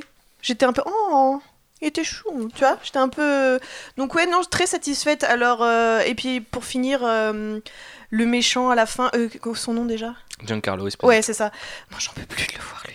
C'est vrai qu'il est partout. Il est partout, il fait tout le temps les mêmes personnages de méchants énigmatiques qui se lèvent, genre je vais te tuer, j'en peux plus. Il est dans tous les trucs, dans les films, dans les séries. Moi j'en veux encore plus. Ouais, mais d'autres acteurs très talentueux pour faire des méchants. Moi j'en veux, mais la vraie surprise serait qu'il débarque et qu'il fasse salut, ça va, c'est hyper cool, bah, moi la vie ça va, et qu'il soit un gars sympa quoi. Mais c'est ça. Un type avenant, tu vois, qui donne des renseignements. J'en peux plus de le voir en méchant, mais là bon effectivement. Après il a la petite moustache Hitler, franchement ça fait le taf. Il est gentil dans la saga Le Labyrinthe. Et il est dans, il était dans quoi, dans il est dans Dear White People où il fait un mec chelou. Il est dans pas mal de, il est dans The Boys. À la fin de The Boys et tout. Donc bref, j'en peux plus, je le vois partout, j'en peux plus. Et moi, je sais pas, j'aime bien ce personnage. Déjà, je trouvais que le design était absolument délicieux. D'ailleurs, je trouve que c'est l'un des costumes les plus réussis. Après, bon, c'est un mélange des costumes impériaux qu'on a déjà vu, plus le Darksaber sur lequel on reviendra. Mais en fait, il y a un truc qui m'a fasciné. Et là, c'est total Yonkli. Attention, c'est la parenthèse. La parenthèse Yonkli. C'est le fait que le mec arrive. Le fait que le mec arrive et commence à, en fait, citer l'encyclopédie visuelle de Star Wars, tu vois, en mode genre. Alors là, on a un canon Heavy Repeating Blaster E-Web. Et peut-être vous le savez pas, mais ça a été utilisé pendant le siège de Mandalore. Au moment où il a dit ça, je dis oh, Thibaut il a joui. J'étais là genre en mode genre c'est tellement marrant. En fait, ça caractérise hyper bien ce côté procédurier parce que c'est censé être un. Alors, d'ailleurs, il l'explique pas. C'est là aussi où je comprends toujours pas à qui la série s'adresse, c'est que les mecs par exemple disent ISB à un moment, donc ce qui est le Imperial Security Bureau, donc c'est en gros les renseignements de l'Empire. C'est un truc que si t'as vu Rebels. Les Clone Wars, dans une moindre mesure, tu comprends un peu ce qu'il en est. Si t'as lu les trucs de l'univers étendu, canon, tu sais ce que c'est. Sinon, le mec dit ISB alors qu'il pourrait dire Imperial Security Bureau et les gens comprendraient vaguement c'est un service de renseignement, tu vois. Et là, j'étais un peu en mode genre. Ouais, alors du coup, ok. Et derrière, le mec se met à citer, tu vois, en mode genre, oui, alors je suis ce mec encyclopédique, mais en même temps, je porte le Darksaber. Là aussi, il y a un truc chelou, c'est-à-dire, c'est pas un guerrier, ça a plutôt l'air d'être une sorte de technocrate ou de bureaucrate un peu badass quoi tu vois genre qui aime bien les entrées la mise en scène on va dire hein, c'est un mec assez théâtral et franchement j'ai aimé ça je peux pas dire tu vois genre quand j'en ai reparlé et que j'ai retweeté parce que j'ai revu 3 fois cet épisode parce que je l'ai vu une fois puis je l'ai vu une fois avec mon frère puis j'ai vu une fois avec Constance donc je l'ai vu 3 fois cet épisode et à chaque fois 3 fois ça m'a régalé en mode genre ah oh, Ivy Repeating Blaster ouais franchement pourquoi pas le siège de Mandalore ah oh, puis toi je te connais puis je cite la backstory des personnages parce que pour l'instant ils en ont pas et du coup t'avais un côté un peu salutaire en mode lui il arrive pour faire l'exposition mais il le fait bien tu vois genre ah il nous régale tu vois donc fin de la parenthèse Yonkli et bah, c'est vrai que j'ai bien aimé ouais, moi je m'attendais à ce qu'ils disent ça a la puissance d'une mini étoile de la mort histoire de vraiment faire chier tout le monde une bonne fois pour toutes jusqu'au bout quoi ouais mais c'est assez marrant par contre que lui a le réflexe de tirer sur ça aussi c'est un truc qui quand même m'a régalé genre quand le Mandalorien récupère le blaster et commence à le porter comme c'est la deuxième fois hein. Ouais, c'est la deuxième fois, mais là c'est pas le même. Il est pas sur un espèce de chariot pourri. Bon, et la réalisation a à peine plus de punch celle de Taika Waititi que celle de Filoni. Donc quand tu dégommes les Stormtroopers, bon, même si t'as un peu l'impression que comme dans John Wick, ils se jettent sur les balles, tu vois, genre en mode ah des lasers. Et mais bon, c'est quand même relativement satisfaisant. Qui d'autre non, Taika Waititi justement, robot, sympa. Après, typiquement dans, je pense qu'il faudrait faire un épisode sur les droïdes de Star Wars par Disney parce que j'ai l'impression qu'on est systématiquement dans le même character development ouais. De genre, alors lui c'était un robot impérial mais il va se sacrifier et puis il est un peu sarcastique. Bon après, ça marche bien. On va pas se mentir, j'aime bien la blague de T après l'espèce de gros flashback. Tu vois même ça, il y a un moment on passe quand même. 3 minutes à expliquer que le robot a été reprogrammé alors que c'est hyper facile à comprendre. Enfin, j'ai l'impression même pour un enfant. J'ai bien aimé ce flashback. Non mais le flashback est intéressant mais le dialogue suffisait en soi. Mais le flashback est cool à la réal, c'est sympa. Il y a un petit côté tu vois show non tell. Et ben dans Mandalorian ils font les deux fois. Tu vois c'est genre vraiment il faut montrer 2 fois, il faut dire 2 fois et le robot il est programmé pour protéger son nourrisson et tout. J'ai beaucoup rigolé d'ailleurs il y a un tweet de Donny Cates auteur de comics qui a fait un tweet où il compare son run où il y a un Ghost Rider cosmique sur une espèce de moto qui protège Baby Thanos et là c'est Baby Yoda par un droïde qui est aussi sur une moto dans l'espace, enfin dans l'espace en tout cas sur une planète dans l'espace parce que toutes les planètes sont dans l'espace et nous-mêmes nous passons dans l'espace, vous saviez, c'est marrant ça et bref mais là, sur un truc pertinent non mais sur les comédies en fait j'ai l'impression qu'il y en a aucun qui est en capacité de ressortir vraiment en tout cas qui nous frappe quand même en 2019, parce qu'à l'écriture encore une fois, et là je prêche encore pour ma chapelle, mais à l'écriture, il n'y a rien, ils ont pas à manger quoi. Le Mandalorian, il a 3 phrases monosyllabiques à prononcer par épisode. C'est très compliqué de ressortir quoi que ce soit de ça. C'est vrai que Carl Weathers disait ça dans les fameux podcasts de Vanity Fair, où il disait mais alors c'est quoi sa backstory? Et en vrai moi je m'en fous. Et puis tu sais, il avait ce côté un peu j'aime bien contrarier les gens, ou j'aime bien leur dire ce qu'ils veulent pas entendre, parce que les mecs sont là, alors il a fait quoi parce que bon, on apprend quand même c'est un magistrat, je crois, dans le dernier épisode. C'est un ancien mec du Sénat, non? C'est pas ça? Ah, je sais pas, j'ai compris, j'ai souvenir que c'est un magistrat, alors ouais. Peut-être c'est un mec véreux qui a mal tourné et qui est parti en mode mais c'est limite celui qui a le plus à manger, parce que si on prend Gina Carano, c'est alors à part, c'est rebelle, très rebelle, tu lui dis qu'il y a des impériaux, elle vient il y a une soirée, puis, j'arrive, je les dégage. Et puis encore une fois, ça reste pour un personnage féminin un archétype qu'on a vu assez régulièrement. Quoi, par exemple je pense à Starbuck par exemple dans Battlestar Galactica, enfin voilà. Ouais, donc une série qui a 15 ans. Bah ouais, mais moi, je trouve que c'est pas un truc qu'on voit souvent, au contraire. C'est... Bah, honnêtement, moi j'ai quand même l'impression qu'à chaque fois que, en tout cas dans une série, dans ce genre de série, une femme doit être forte, c'est plus ou moins un garçon manqué avec des gros muscles, quoi. Et même si ça n'empêche, j'étais quand même en train de me dire, c'est très bizarre de devoir s'excuser, c'est très bizarre de devoir expliquer, de devoir... Alors que par ailleurs, elle est super et elle est très bien écrite, enfin très bien identifiée, et elle a encore ce truc de je dois montrer en fait que je suis autant en capacité que d'être forte, d'être. C'est très bizarre en fait de faire ça, alors que elle est hyper.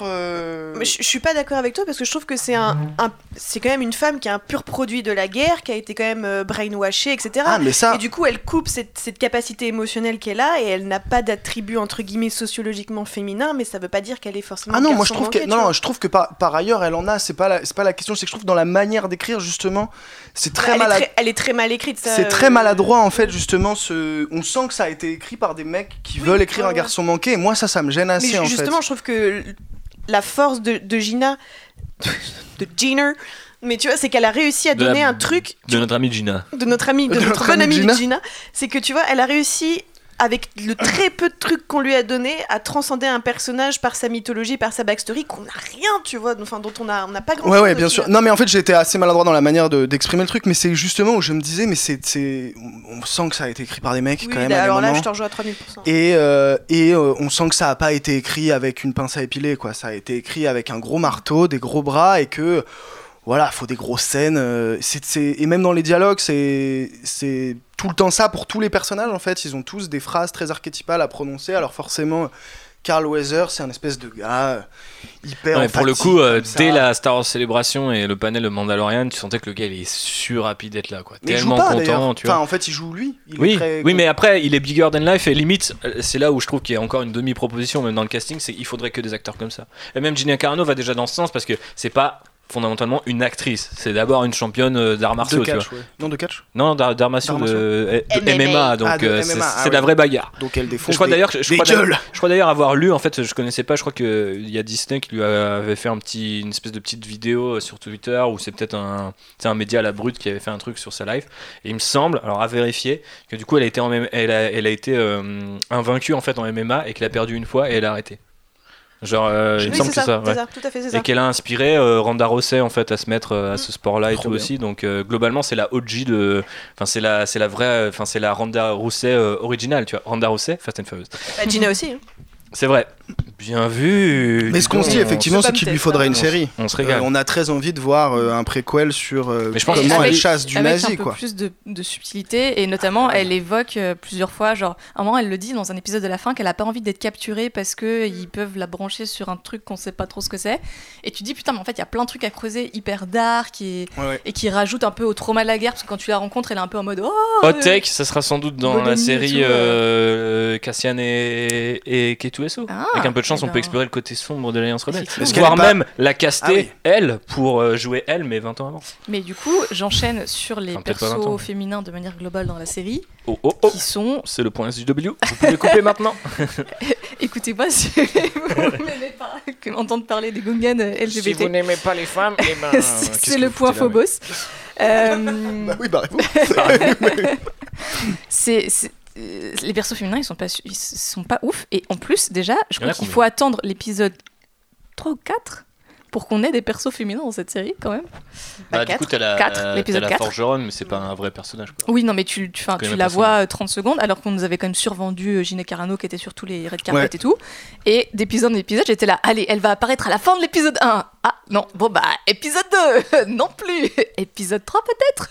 Surtout que dans The Mandalorian, tu peux être que deux types de femmes. Une daronne sans défense ou une guerrière sans cœur. Ouais. Voilà. Non, tu peux aussi être une Harley Quinn-like Twi'lek. Oui, mais tu... Qui se tourne les tentacules comme des couettes. Oui, mais... Et qui grogne avec ses dents pointues. Mais en plus, c'est une actrice de Game of Thrones, elle. Cringe. Alors, c'est de Harry Potter, il me semble. Ouais, oui. C'est la meuf qui joue. Et de Game of Thrones aussi, t'as raison. Oui, c'était la nourrice de Bran et de... C'est Natalia. Mais en plus, c'est pas une mauvaise actrice. Je comprends pas qui c'est qui l'a dirigée pour qu'elle joue comme ça, quoi. Qui a réalisé cet épisode ? Donne-nous le coupable. Alors, épisode 6. Balance. Épisode 6, c'est Rick Famuyiwa. Avec Famuyiwa Christopher Yost, qui a taffé sur Rebels, X-Men Evolution, autre très bonne série d'animation, et les deux derniers films Thor, donc The Dark World et Ragnarok, et aussi le film Max Steel, qui n'est je crois jamais sorti en France, mais c'est lui qui l'a écrit avec Rick Famuyiwa, le réalisateur, qui du coup je trouve, on parlera ensuite de derrière l'écran, mais a fait les meilleurs épisodes visuellement en tout cas. Mais sans pointer de coupable, Favreau à l'écriture. Personnage féminin faible à l'écriture, ça joue.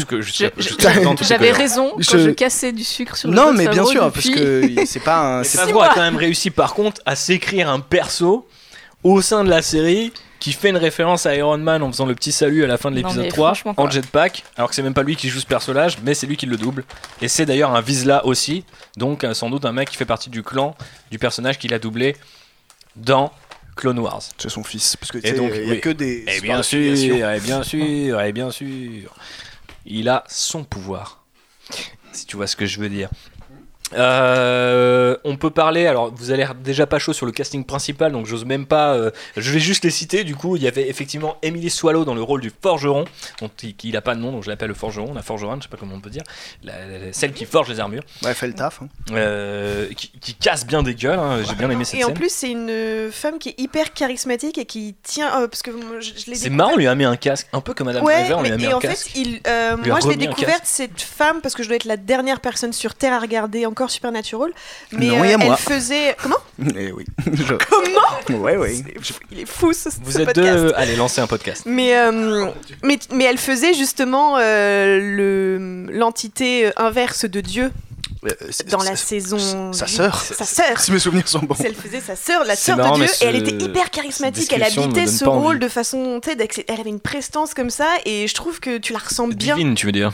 Oui, bravo. Et tu le ressens bien, même si elle a un casque, tu vois, elle en impose. Son petit look Athéna, là. Bref, j'aime bien. C'est vrai que ça fonctionne bien. Pour le coup, c'est un costume mandalorien qui sort un petit peu de l'ordinaire. Après, c'est vraiment Miss Exposition. J'ai d'ailleurs vu un excellent mème que mon frère, pour le coup, à qui j'ai battu la série, m'a envoyé, où c'est Every Time the Metal Sing, ou je sais plus quoi. Enfin, en gros, chaque fois que le métal fait du bruit, et c'est marqué The Mandalorian, .. Et tu vois juste The Mandalorian dans un fondu, tu sais, avec des images du Vietnam, tu vois, genre avec des hélicos et tout, tu vois. Et effectivement, à chaque fois qu'il entend un bruit métallique, ça lui rappelle des flashbacks. Et ensuite, si t'as pas eu assez d'informations, elle va en rajouter en disant: maintenant vous êtes un clan de 2, ah tu n'as pas mérité ton signet, ah le Beskar c'est quand même pratique, et au fait t'es-tu entraîné dans le truc du Phénix ascendant, car voici un jetpack. Bon, tout ça on bitch, mais le moment Yankee c'est quand même beaucoup stylé. Non, c'est assez stylé, mais c'est très... Moi ça m'avait beaucoup surpris parce que je m'attendais vraiment à ce que la série le fasse, mais je pensais vraiment que ça serait tardif et que ça serait un petit peu un bonbon pour te récompenser. Il y a un petit côté beau de jeux vidéo, non ? Ouais, il y a un petit peu ça, c'est là où tu vas besoin d'une nouvelle tenue. C'est ça. Va chercher ça, que bout de Beskar. Ah ok, bon j'arrive. C'est un peu ça, avec la fameuse glacière. Mais puis ça prend à chaque fois 10 minutes. Alors dans le dernier épisode, c'est quand même très drôle parce que les mecs qui sont sous pression, il y a l'Empire avec des mini étoiles de la mort qui leur tirent dessus et ça dure 10 minutes. Et d'ailleurs, il y a Gina Carano qui dit à un moment genre par contre les gars, je veux pas vous déranger mais il faut vraiment qu'on y aille. Et c'est marrant, c'est un peu presque que le spectateur dit depuis 5 minutes en mode genre, ouah, vraiment, ils ont le temps là ? Ça paraît chaud. Les Stormtroopers sont vraiment très incompétents à chaque fois, quoi. Et encore, meilleure blague de la série, c'est quand même la blague sur les Stormtroopers. Mais c'est vrai que là aussi, il y a encore un petit peu un côté un peu non-choix, c'est-à-dire que tu montes plus de Mandaloriens dès le deuxième épisode, et ça c'était hyper stylé, franchement j'avais trouvé ça super appréciable, même peut-être le premier. C'est dans le premier ouais. Et du coup j'étais là, waouh, le 3, ok, waouh, bon il y a 2-3 effets d'arrivée, de saut câblé et tout qui me dérangent toujours un petit peu, mais c'était assez cool de se dire ça s'appelle The Mandalorian, mais il n'y en a pas qu'un, parce qu'ils auraient très bien pu jouer la carte dans la première saison du gunslinger un peu, voilà, il est tout seul et c'est le seul Mandalorien du coin, et c'était assez sympa de se dire ouais, il vit, en fait il est là parce qu'il y a un refuge de Mandaloriens. Après c'est assez bizarre, c'est que du coup ils sont là, et puis en fait après quand ils disent ah ben ils ont des canaux, ils sont encore là, ils peuvent nous aider, tu dis mais attends, ils ont pas dit dans le troisième qu'ils sont partis, en fait ils sont partis mais ils sont pas tous partis parce que la plupart sont morts, parce que les impériaux les ont tués, mais apparemment là ils savent pas que les tuyaux existent, enfin c'est assez étrange si tu remontes un petit peu la timeline, mais là on est un petit peu pointu. Donc Emily Swallow c'était, il y a eu aussi Mark Boone Jr., donc qui est le boss de la station spatiale que vous avez vu dans Sons of Anarchy, que vous avez vu dans la trilogie Batman de Nolan, puisque c'est... Merde, j'ai plus le nom de l'inspecteur, le pote de... Lecteur de comics, Jean-Baptiste, aide-moi, le pote de Gordon. Bullock, l'inspecteur Bullock, voilà, merci beaucoup. Et dans Fast and Furious 2. Putain de merde. Sors de ce podcast. On avait Bill Burr aussi, donc qui joue le fameux ex-impérial en col roulé avec son espèce de gun, qui est une idée un peu sympa et que. Mais moi, ça m'avait fait beaucoup rire parce que.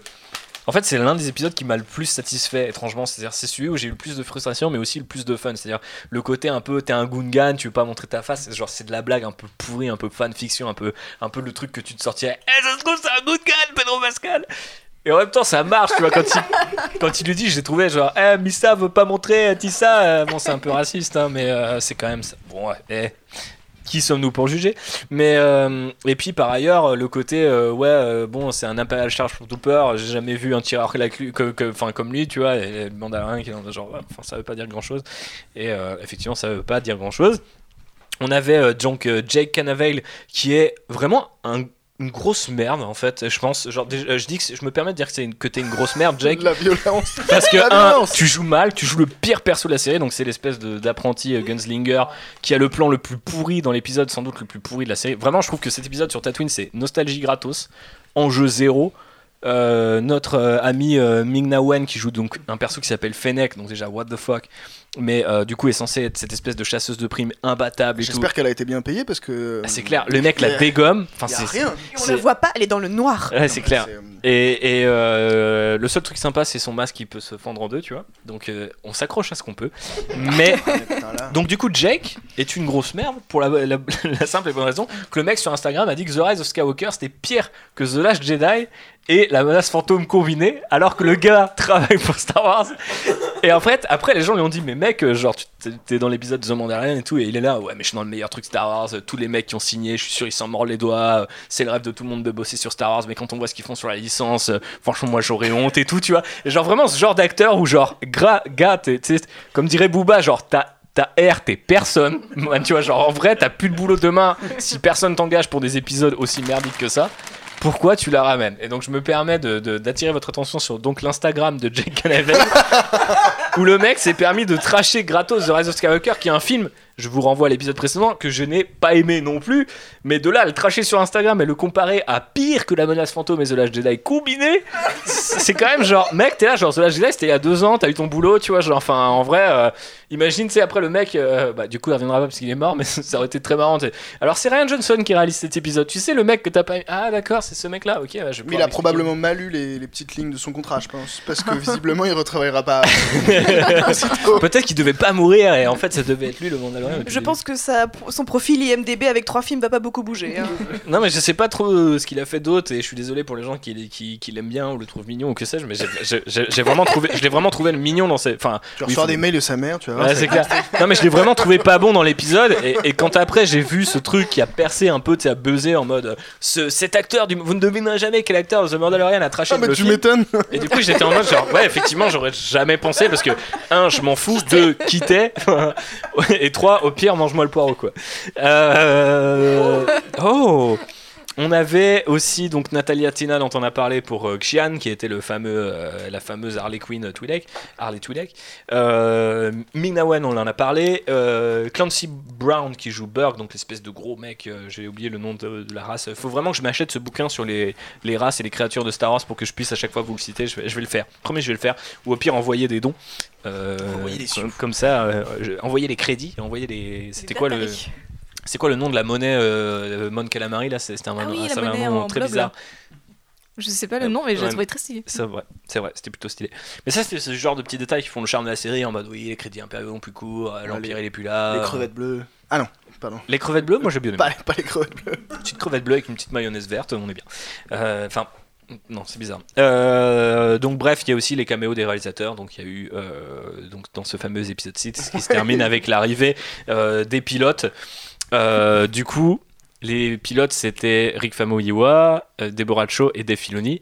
Et alors, je suis MDR. Alors je crois que je l'ai plus exactement le nom, je l'ai pas noté.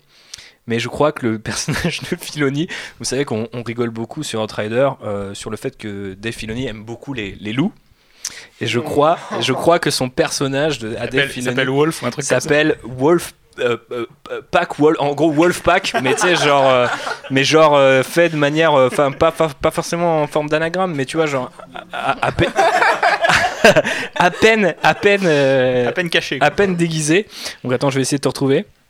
Ah putain, mais je veux voir en acteur. Alors il a 6 crédits sur IMDb. Ah, Trapper Wolf. Ah ouais. Trapper Wolf, le trappeur, le chapeau, le tout y est, quoi. Et du coup j'étais en mode Davy Crockett, quoi. Ouais, c'est clair, le mec peut pas s'empêcher. Et d'un autre côté je trouve ça génial. Dave, je te kiffe. Voilà, Trapper Wolf, je veux 13 saisons sur Disney+, s'il vous plaît. Sur un pilote, un espèce de truc single caméra où le mec c'est juste lui en cockpit qui raconte des blagues sur des loups. C'est The Revenant mais dans Star Wars. Ouais, quelque chose comme ça, pourquoi pas. Oh, le gars est fou. Tout m'intéresse. C'est l'équivalent d'un mec qui achète des t-shirts Johnny sur les marchés. C'est ça, mais avec un peu plus de talent sur la narration quand même.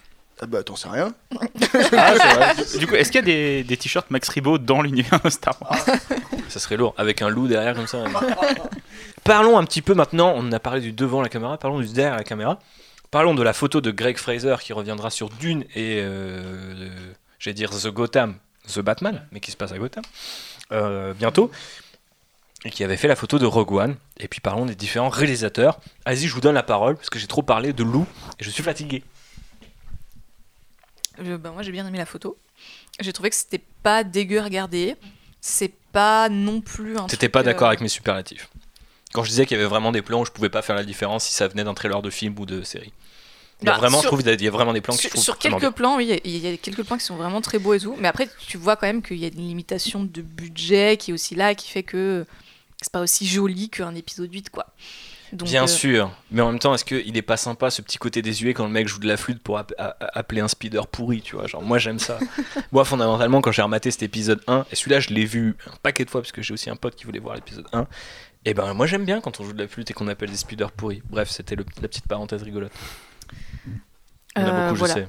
Mais après, sur les réalisateurs et surtout réalisatrices, du coup, il y a des choses à dire parce qu'effectivement, c'est la première fois que des femmes se voient confier la réalisation complète d'une œuvre Star Wars sur un écran. Donc ça, c'est quand même à souligner. Après... je trouve qu'elles n'ont pas à démériter vraiment comparé au reste du casting. Notamment, je trouve l'épisode. Je sais qu'il y a beaucoup de gens qui ont adoré ce qu'a fait Deborah Chow. Donc, c'est l'épisode 3, The Sin, et l'épisode 7, The Reckoning. Moi, je trouve que vraiment l'épisode 4 de Sanctuary, donc de Bryce Dallas Howard, je trouve que c'est l'épisode le mieux filmé en fait. Il y a l'espèce de bagarre là autour des espèces de cuves qui est pas folle, mais tout ce qui est fait avec le ATST ou le TRTT si vous parlez en VF. Il y a vraiment des plans. Pour le coup, après, c'est peut-être l'épisode qui se paye le plus de plans un peu aériens sur le village, le vaisseau qui arrive et tout. Donc, c'est peut-être aussi pour ça. Mais j'ai vraiment trouvé que son taf était assez chouette. Après, au niveau de sa mise en scène, j'ai trouvé que c'était aussi l'épisode qui était le plus gnangnan, entre guillemets. Bah, c'est un épisode de Stargate. Hein. Là, arrêtez, j'essaie de relever le niveau de ce podcast. Les limites budgétaires sont très visibles dans celui-là. Genre tu veux dire que ça ressemble à la forêt de Vancouver? La déco est très étrange. Les petites huttes en bois sont très sympas, ça, ouais. mais tu sens que on aimerait des grands espaces, on aimerait des landes à perte de vue, on aimerait voir tout ça. Mais et en fait, on a pas mal, je trouve. C'est quand même très. C'est quand même, je trouve, assez généreux en fait. Moi, série, j'ai globalement une pensée bizarre pour le plan. Tous les enfants se ruent sur Bébé Yoda, avec, y en a pas un quand même pour rattraper l'autre en termes de jeu d'acteur, ce qui est assez terrible. Oh, mais c'est... Oh, mais effectivement, dur, monsieur, c'est un épisode qui est assez bien réalisé et en plus qui, en termes de tonalité, change un peu parce que si on a un peu de vert, ce qui est quand même plutôt agréable dans cette série. C'est comme Ray, tu vois du vert. Aux tendances grises. Grège. Ouais. Mmh. Bah ouais. Et puis on a un peu de romance dans cet épisode aussi. Ouais. Ah, ça y est, alors, le Mando il est un peu sexy, il enlève son casque, alors on est contente, il mange la petite tartine et nanana. Tu me dégoûtes. Ok, sympa. Mais allez, je rigole. Bon, allez, parle-moi des autres réalisateurs ou des autres réalisatrices. Je sais pas, Deborah Chow, les gens, a priori, bon après, c'est le Twitter américain en mode Give Deborah Chow, trilogy. T'es en mode genre, calmez-vous les gars. Genre, franchement. Ouais, allons-y doucement. Je dis pas qu'elle a fait du mauvais taf. Il y a des passages qui sont hyper cool. Après, j'aimerais bien aussi. Après, faut voir ce que ça donne, parce que au-delà de ça, si on veut faire vraiment une parenthèse sur les réalisatrices en particulier, il y a quand même ce côté. C'est l'argument Kathleen Kennedy, tu vois, genre oui, mais ils ont jamais fait du Star Wars, ils ont jamais fait des grosses productions. Donc là, ça leur donne une espèce de mini Star Wars. Est-ce qu'ils vont faire des trucs derrière? Il y a, d'un côté, je trouve ça intéressant qu'ils puissent avoir cette porte-là.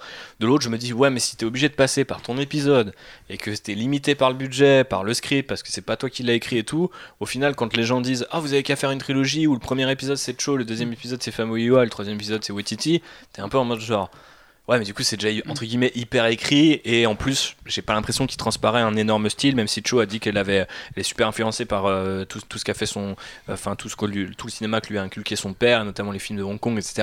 J'ai pas trouvé, sans vouloir être méchante avec elle, que ça se ressentait dans ces épisodes. Alors, en plus, c'est tout le paradoxe de cette série, c'est qu'il y a un réalisateur différent à chaque épisode, mais globalement, surtout que moi je l'ai vu, je te dis, en binge-watching d'affilée, j'ai trouvé une certaine homogénéité en fait à tout ça. Il n'y a pas un moment où je me suis dit, ah, on change de réal, ou oh là là, ce plan, ça se voit qu'il veut se dénoter, tu vois. J'ai trouvé que tout était assez homogène, que ça glissait tout seul.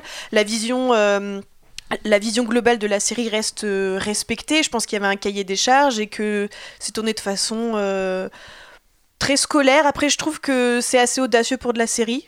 Dans la réalisation, je pense notamment aux alternements jour-nuit qui sont plutôt bien amenés, et alors que parfois dans les séries c'est un peu compliqué. Je pense notamment à Game of Thrones, ça c'est dire quand on voyait rien là, dans 4 saisons, ça c'est pas filmé la nuit, mais là par exemple, mais même le jour, hein, je me rappelle Tinkin Tarrington au bout avec le soleil dans les yeux, c'était dur pour lui, mais ouais, l'épisode de Bryce Dallas Howard était très plaisant. Je repense à cette scène de Gina de la mère qui essaie de protéger la fille sous le panier dans le bassin. Moi, j'étais dans l'émotion, ça marchait super bien, et voilà. Mais j'ai trouvé Bébé Yoda avec sa petite tasse, il est mignon. Mais c'est vrai qu'on a presque pas parlé de Bébé Yoda depuis le début du podcast. Hein. Avant d'enchaîner sur Bébé Yoda, Deborah Chow. Il faut parler de tous les réalisateurs d'abord. C'est elle qui sera showrunner de Obi-Wan. Alors c'est elle qui va réaliser tous les épisodes de Obi-Wan. Après, je sais pas si, oui, techniquement, je sais pas si ça fait d'elle le showrunner. Je sais pas si on connaît d'ailleurs. Bonne question. Mais je vais regarder. Faut savoir que sur Mandalorian, elle a essuyé les plâtres d'une nouvelle techno qu'a développée Lucas Film en partenariat avec, il me semble, ILM, mais ça je suis pas sûr. Ouais, si, ouais. Et en fait, au lieu de tourner tout en studio avec des fonds verts ou de tendre des fonds verts en extérieur, ce qu'ils ont fait, c'est qu'ils tournaient avec des écrans LED sur lesquels ils projetaient des environnements numériques. Et c'est une technologie que Favreau avait déjà utilisée, et que je crois Solo même avait déjà utilisé pour les scènes de Faucon, et même certaines scènes sur je sais plus comment s'appelle cette planète, mais enneigée là, où en fait le décor derrière c'est des écrans. Voilà. Et là en fait ce qui se passe, c'est qu'au lieu d'envoyer toute l'équipe tourner par exemple en Islande, ils envoient juste une équipe technique qui fait un faux environnement 3D en prenant des prises de vue réelles et en recréant, un peu comme avait fait James Cameron sur Avatar, un faux univers 3D qui projettent sur des écrans, et c'est comme ça qu'ils font les décors de la série. Et c'est Deborah Chow qui a quasiment assuré tout le truc et la mise en place de ça. Bah bravo, c'est très bien fait. Après, le seul épisode qui se démarque pour le coup, en fait, pour moi c'est l'épisode de Taika Waititi, avec genre sa scène de dialogue là entre ces deux troopers. Mais en fait, t'as l'impression que lui, il a eu un peu le privilège de pouvoir rajouter au scénar sa petite scène. C'est lui qui a le plus de crédit parmi tout le casting de réal, en fait. Mais ce que ça montre surtout, c'est qu'en fait, Deborah Chow, si ces épisodes ressortent, au-delà de la réal, et d'ailleurs, c'est des épisodes qui sont bien réalisés, il n'y a aucun problème avec ça, c'est que c'est aussi des épisodes qui ont des enjeux scénaristiques bien plus forts que les autres. Et donc, à partir du moment où, déjà, tu te trimbales ces épisodes-là, tu pars pas avec un avantage, mais tu pars quand même avec du bon pied. C'est quand même des épisodes qui sont riches. Déjà d'un point de vue mythologique, c'est les plus riches, je pense, avec le dernier épisode de Taika. Et effectivement, là encore, on parle de Taika Waititi, mais c'est une scène écrite, de scénario qui a été rajoutée au départ, et c'est ce qu'on en retient. Finalement, les plans, la manière qu'il a de découper son après c'est épisode, vrai que c'est pas très remarquable. Quand tu sais que l'épisode est réalisé par Waititi, t'as vraiment l'impression que les mecs lui ont filé 5 minutes pour faire un mockumentaire, qui est d'ailleurs en fait complètement hérité de Troops, qui est considéré comme le premier fan-film ou l'un des premiers fan-films ever, qui est du coup un fan-film Star Wars, qui est une parodie de Cops où on suivait des policiers aux États-Unis, donc c'était une vraie émission. Donc là c'était pareil, mais c'était donc du coup les fameux Stormtroopers qui cherchent les droïdes sur Tatooine. Et en fait, quand les gens ont fait leur tweet à base de c'est le meilleur truc qui est arrivé à Star Wars depuis le rachat, j'étais un peu en mode genre c'est un peu fort pour un truc qui a été fait il y a plus d'une vingtaine d'années en fait déjà. Donc après c'est vrai que c'est sympa et que le côté canonisation de cette vibe là, tu vois, un peu on n'est pas trop sérieux, c'est marrant le temps d'un épisode. C'est pour moi, pour le coup, genre quand j'ai vu les gens me dire c'est le meilleur truc qui est arrivé, ou j'ai adoré, c'est génial et tout, je me suis dit ok, ça va être une série, enfin ça va être une scène d'action qui tabasse, ça va être vraiment chambé, parce que c'est vrai que les films, notamment la postlogie niveau action, n'ont pas forcément proposé les trucs les plus intéressants. Donc je me suis dit ça se trouve ils ont réussi à faire le temps d'une. Après tout, il y a des séries, par exemple je pense à Daredevil que je citais tout à l'heure, où par exemple les épisodes 2 avec la bagarre en plan séquence, ça a des moyens limités, tu vois les raccords, mais quand même quand on a tous vu ça on s'est dit ah ouais, on peut faire ça à la télé. Donc je m'attendais à ce genre de moment, quand tu vois qu'en fait c'est une espèce de mockumentaire, je dis ok, c'est une proposition très Taika Waititi en fait, oui. Pour un épisode réalisé par Taika Waititi. Moi j'ai trouvé que c'était quand même globalement assez tiède, et je dirais pas mal placé parce que ça fonctionne dans le contexte. Je trouve ça marrant le fait que les mecs parlent qu'il a dézingué des Stormtroopers et tout. Il a surtout dézingué Baby Yoda, genre, mais il tape Baby Yoda. C'est d'une violence inouïe. Mais d'un autre côté, tu vois, je me dis putain, mais t'arrives à l'épisode. Il y a déjà cet effet Waititi/Waititi chez Marvel Studios que j'ai pas envie de voir sur Star Wars, c'est l'épisode un peu. Tu vois, c'est le final, c'est le moment où tu veux que le truc épique arrive. Et tu tapes 5 minutes d'intro là-dessus, tu vois. Et moi, je l'ai vraiment pris comme ça. C'est un bon aperçu de ce que pourrait être un épisode Star Wars par Bob Iger, quoi. Enfin, produit par Bob Iger, quoi. Produit en mode ça a bien marché, on va faire la même chose. Genre Thor, Star Wars, Ragnarok. Ouais, un petit peu. Et sinon, du coup, donc Deborah Chow, effectivement, sera réalisatrice de Obi-Wan, mais on connaît pas du tout en fait l'équipe créative à part ça. On sait pas qui écrit, on sait pas qui showrunnise. Moi, j'ai beaucoup aimé ce qu'a fait Rick Famuyiwa à l'épisode 2. Je trouve hilarant dans la façon de placer la caméra, notamment que le Mando dans le char des sables et l'espèce de jeu sur les échelles, même quand les espèces de montages un peu cheesy où on refait le vaisseau. Je trouve que ça marche hyper bien. Et quoi d'autre ? Ouais, même quand l'épisode 6 qui est aussi de lui quand il dégomme les droïdes et qu'en fait tu te rends compte que ouais, ok, les Mandaloriens c'est juste des espèces de gros tanks, s'ils ont du Beskar en fait ils vont au charbon et ils prennent les tirs pour les autres. Mais je trouvais que ça marchait bien et que le mec avait fait quand même plutôt du beau taf.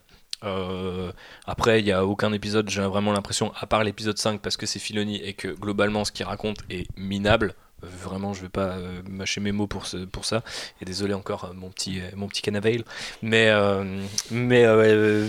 j'ai trouvé la série du coup plutôt agréable à regarder, quoi. Ça, cela dit, l'épisode 5 nous remet des droïdes de la menace fantôme, ce qui était cool, mais les d'avoir droïdes, un tu tout vois, petit c'est... peu de lore de la prélogie. Mais pour moi, là encore aussi, alors là je paye un peu le fait d'être un fan zouz et de tout regarder, mais pour moi c'est très Filoni, ça. Tu vois, c'est quand même un mec qui a réussi à connecter la trilogie à la postlogie, peut-être un jour il le fera avec la postlogie, mais du coup la prélogie, dans Clone Wars et Rebels. Clone Wars raconte des trucs qui sont vachement intéressants, même si les gens se cachent en disant oui, il y a des épisodes pour les enfants et tout. Oui, bien sûr, je vais pas vous mentir, mais je trouve qu'il y a plein de trucs qui sont hyper forts et qu'on a eu ensuite depuis développés soit dans des trucs plus ou moins canon, soit dans les films, ou même les trucs de Ryan, enfin même les réflexions de Ryan Johnson transparaissent dans certains épisodes de Clone Wars. Des trucs très pacifistes, très gris pour le coup, pour reprendre tes mots, Anne-Pauline. Bref. Là, j'étais un peu servi dans ce côté, bah ouais, il va mettre des petites droïdes, tu vois, et c'est limite s'il a pas mis des pod racers en fond, parce que j'aurais même pas été surpris. Mais du coup, je me dis, si moi je suis pas surpris, du coup je suis quand même très client, est-ce que, tu vois, jusqu'où t'es bien dans tes charentaises ? Est-ce que des fois, comme JB, t'as pas envie d'avoir un petit peu la fraîcheur du sol qui te rappelle à quel point tu es vivant, quoi ? Putain, super analogie. Elle était hyper amène. Mais à la fraîcheur du sol, tu l'auras pas en retournant sur Tatooine. Bah non, clairement pas. Et pas dans cette cantina qui est maintenant, tu vois, même ce côté-là, genre c'est la même cantina, mais maintenant les droïdes sont derrière le comptoir. T'as un petit côté genre c'est malin, mais c'est, tu vois, c'est genre t'es un petit filou quoi, Dave. Tu vois, genre tu t'es pas non plus foulé. Après ça marche. D'autant que la scène m'a paru un peu cheap. Enfin, genre bizarrement, je trouvais que cette cantina vide, je me disais, mais il y a pas de figure. Il y a pas de figure et il y a pas de boisson, il y a pas d'alimentation. Ils sont tous devant des tables comme ça, ils attendent comme ça. Et l'éclairage est hyper chelou. En fait. Ouais, c'est vrai, hyper cheap. Ouais. Et c'est ce bon Filoni qui a débuté. Et c'était sympa de lui avoir donné le premier épisode. Il y avait des trucs bien dans ce premier épisode, mais globalement, sa réelle manque de punch. Et je pense que lui-même, n'ayant pas tous les outils à sa disposition, il a fait des épisodes très très bien, mais même souvent c'est lui qui est le pilote des saisons et tout. Par exemple dans Rebels, c'était lui je crois le premier épisode, mais c'était pas les mieux réalisés, tu vois, même d'un point de vue de l'animation. Donc je pense que c'est plus un conteur qu'un réalisateur quoi. Mais d'ailleurs c'est peut-être l'épisode le plus où le budget, le manque de budget se fait le plus sentir, je trouve, le premier, bizarrement d'ailleurs. Je trouve que... Bah ouais, c'est bien possible, c'est vrai. Je m'étais fait la réflexion en le voyant. Après, il y a d'autres épisodes, notamment ce 5e épisode.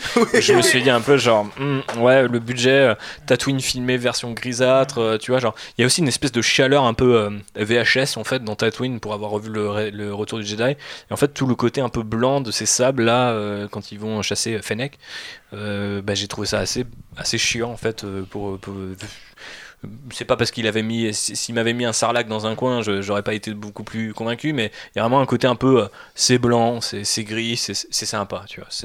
Après il y a peut-être aussi un truc qui est un peu aplati par la photo de Greg Fraser que moi j'aime beaucoup, mais c'est vrai que par exemple dans Rogue One, tout cet aspect c'est un peu ces effets d'étincelles, ces explosions, sa lumière, oui, elle a quand même un côté un peu très... c'est pas très contrasté en fait, donc souvent j'ai l'impression que il y a cette espèce de... du coup, je peux pas dire que c'est une espèce de filtre gris, mais c'est vrai que ça pourrait être parfois un peu plus coloré, et c'est pour ça que l'épisode 4 je le trouve intéressant, parce que comme tu disais, déjà l'environnement l'oblige un peu à recalibrer ce qu'il essaye de faire. Et puis dans l'épisode 4 il y a tout cette iconisation de... alors attends, sur les vaisseaux je suis quand même pas le gars le plus... Quel est ce vaisseau Quel est ce vaisseau dans l'épisode 4? Ouais. Bah il y a son vaisseau à lui, mais... Non, le AT-AT. Ah, ce n'est pas un vaisseau, c'est un marcheur de combat. Oui, voilà. Mais un hat-hat. C'est le point Venator. C'est hyper intéressant la manière dont ils l'ont mise en scène, avec ses fenêtres rouges comme un monstre. Tu vois, il y a un truc hyper... c'était alors, fun fact, on en avait parlé avec JB, il me disait « Ouais, le AT-AT qui est rouge, d'où et tout ». Et en fait, j'ai rematé la trilogie originale, et il se trouve que les TBTT, les AT-AT ont une espèce de lumière rouge à l'intérieur, où je pense que c'est juste ça, exacerbé, parce qu'il fait nuit, et ça marche bien. Enfin, moi, j'aime bien ce côté monstre, quand il sort des arbres, même si c'est la forêt de Vancouver. Ok, j'en conviens, ça ressemble un peu à Stargate, le petit côté mais c'est Jurassic sympa. Park, quoi, ça t'a plu. Oui, ça marche bien, écoute, ça marche bien. Là, pour le coup, j'étais dans mes pantoufles. Très bien. Rien, c'est ça. Rien d'autre à dire sur les réalisateurs. On en connaît déjà un pour la saison 2. Ce sera Carl Weathers lui-même, apparemment, qui va réaliser un épisode. D'accord. Voilà. Qui sera enjoué donc. Mais imagine tout l'épisode en termes de réal, c'est Mando.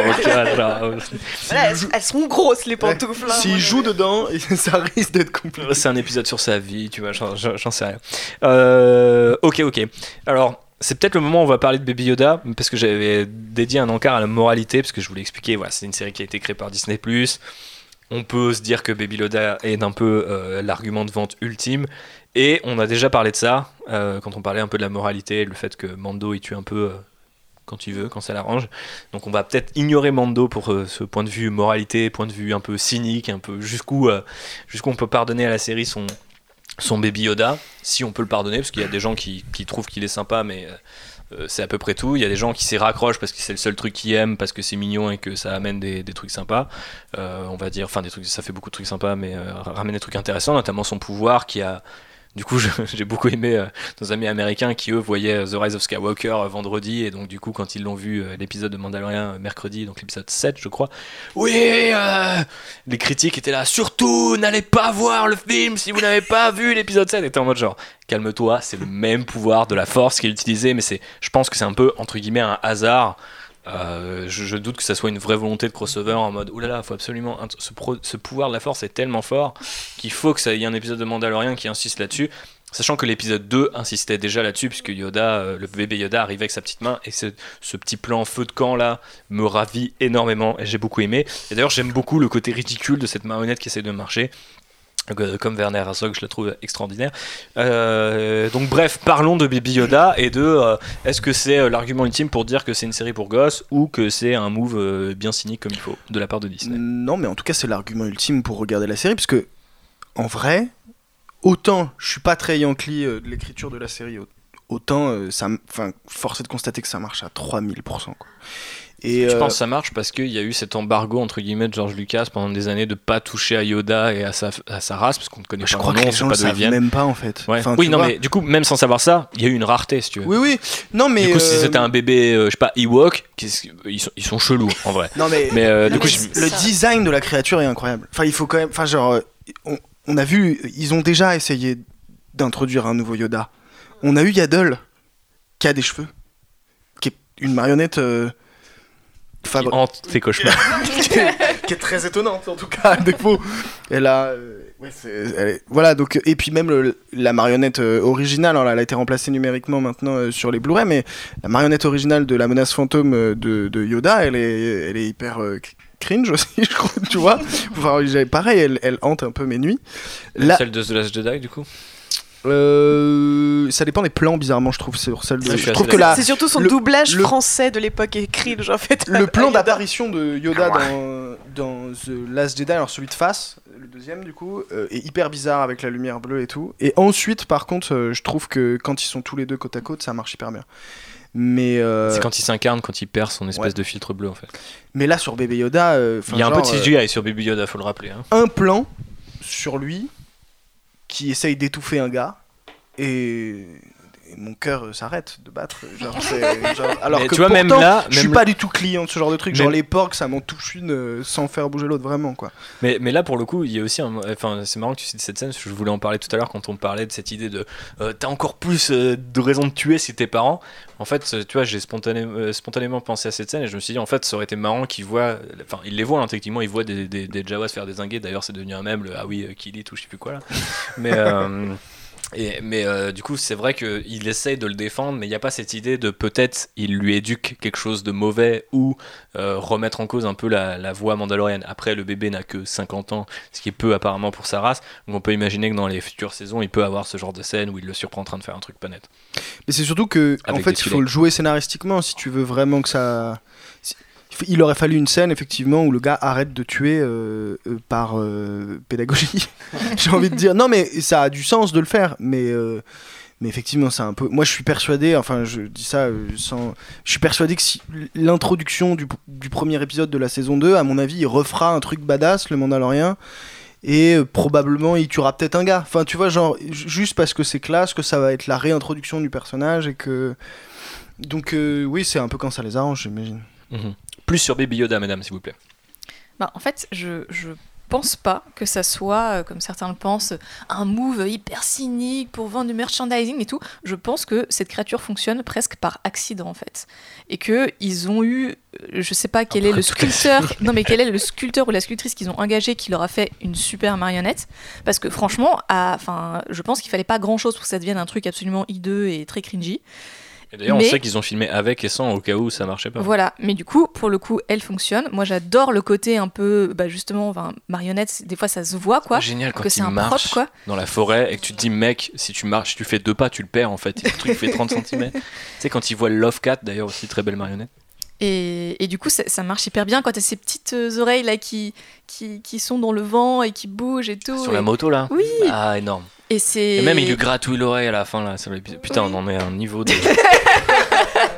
Mais du coup, ça fonctionne hyper bien. Et mais je pense que c'est un petit accident miracle de design, ce personnage, quoi. C'est d'autant plus... Enfin, à tous les niveaux, ce design est intelligent, c'est-à-dire le fait de pas lui donner de corps, de le coincer dans cette espèce de housse de couette, tu vois, où il bouge pas, il a les bras un peu perpendiculaires. Je me suis rendu compte en essayant de le dessiner, je me suis dit, mais attends, il a pas de vêtements, en fait. Et puis en plus, il est dans une espèce de col roulé qui l'empêche de pivoter, parce que tu vois, quand il pivote, il a pas de cou, tout son corps pivote et tout, et c'est... Enfin, Tu vois, genre rien qu'on en parle, regarde nos visages, tu vois, on a des gros sourires, genre il est vraiment trop mignon. Ses tout petits doigts, ses trois petits doigts, c'est vraiment, c'est un génie, pas possible d'avoir fait ça. Et je pense que... Je me demande vraiment si c'était l'idée de Favreau. Mais je sais pas si c'est... Je me demande vraiment si c'est dans le scénario de base, parce que j'ai l'impression que la série pourrait fonctionner sans, en fait. Qui a eu l'idée, mais même, tu vois, son idée de berceau qui vole, qui le suit partout, c'est... La série sans le bébé, en fait.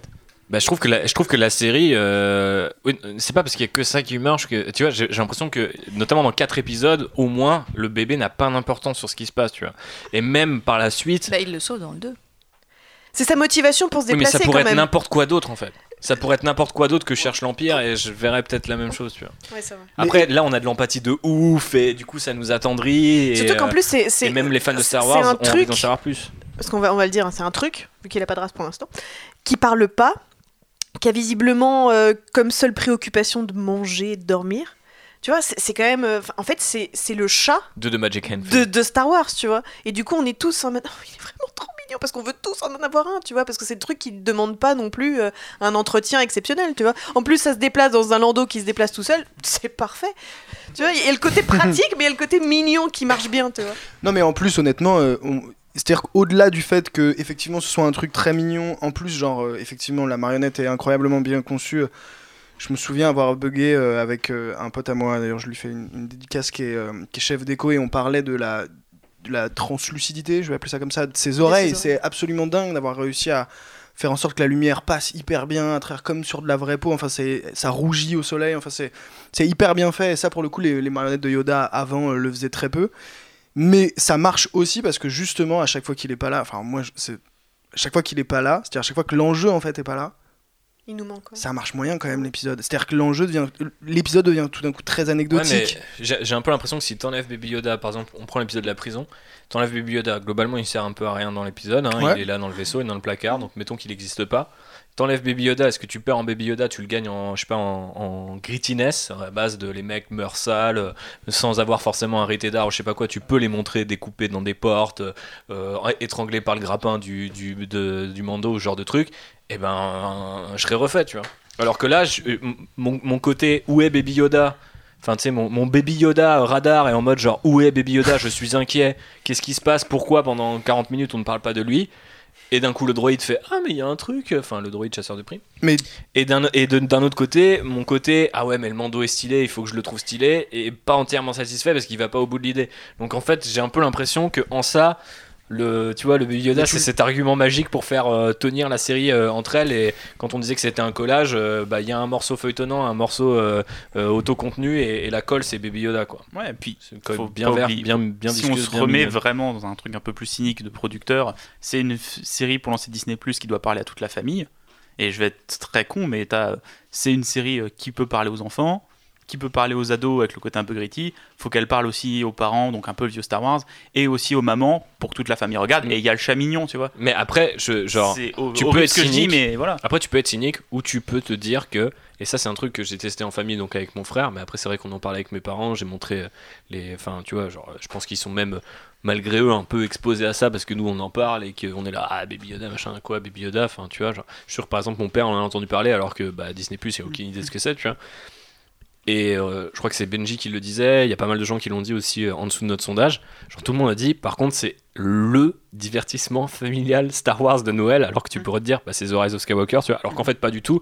Moi pour la petite anecdote, je suis arrivé, j'ai foutu les pieds dans la voiture, mon père a rien dit pendant 5 minutes et d'un coup il fait bon alors Star Wars 9, ça c'était de la merde, ça c'était nul, ça j'ai pas aimé, ça c'était pas mal, et donc il y avait un espèce de débrief. Par contre si je pense j'avais allumé la télé et dit à mes parents bon vous êtes chaud pour 8 heures de série, ils auraient jamais dit oui parce que bon déjà c'est pas 8 heures mais quand même. T'as mis 25 minutes, il y avait Baby Yoda, tout le monde était là, mais c'est vrai que quand les gens me disent oui toute la famille s'est mis autour de ce truc là un peu comme si c'était un feu de cheminée, je veux bien le croire. Et je pense pas que ça en fasse une mauvaise série du coup. Mais ton Baby Yoda, c'est ton gage émotion qui se déplace avec le Mandalorian, qui peut pas te donner cette émotion par le visage puisqu'il est caché. Et en gros, ton Baby Yoda, déjà rien que ses yeux, parce que tu parlais des porcs tout à l'heure, mais à aucun moment j'ai eu autant quand tu regardes un porc, ses yeux, enfin, tu vois le néant. une piscine de Vittel, tu vois, alors que Yoda, tu sens qu'il y a quelque chose derrière. Je suis pas d'accord, hashtag save the porks. Il y a une émotion. Go vegan. Ah, je pensais que t'allais sauver la Vittel. Ouais, c'est vrai que je suis vosgien à la base, j'aurais dit. Mais... spéciale dédicace aquatique. Mais tu vois, ce bébé Yoda, il t'apporte une panelle d'émotions. En plus, il arrive à faire la douleur quand il souffre, tu le sens, et toi t'as mal. Quand il est heureux, t'es apaisé. Tu vois, cette espèce de miroir que t'as, tu l'as pas avec le Mandalorian, et du coup quand il est pas là, effectivement il manque, parce que du coup t'as pas ce petit côté émotionnel. C'est vrai que ça apporte, ça marche sur ce tableau là, et ça, même pour moi qui est, je pense, un peu trop de culture Star Wars pour être un peu en mode genre vous m'avez sorti un bébé Yoda, ok, je suis un peu attendri, mais attention, je reste prudent, tu vois, je suis un peu comme ça. Et même moi j'étais quand même genre, ça fait un pur jouet, tu vois. Mais et ça c'est un vrai truc de Star Wars.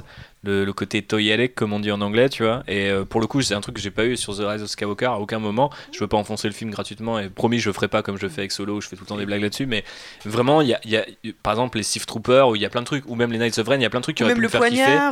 Ouais, tu vois. Et pas de Claude. Ah, Claude, j'adore Claude. Putain, mais par contre, on l'a. Il est là deux plans, ouais, mais c'est clair. Mais Claude, si par contre Claude, je kiffe. Je veux ma peluche. Bah voilà.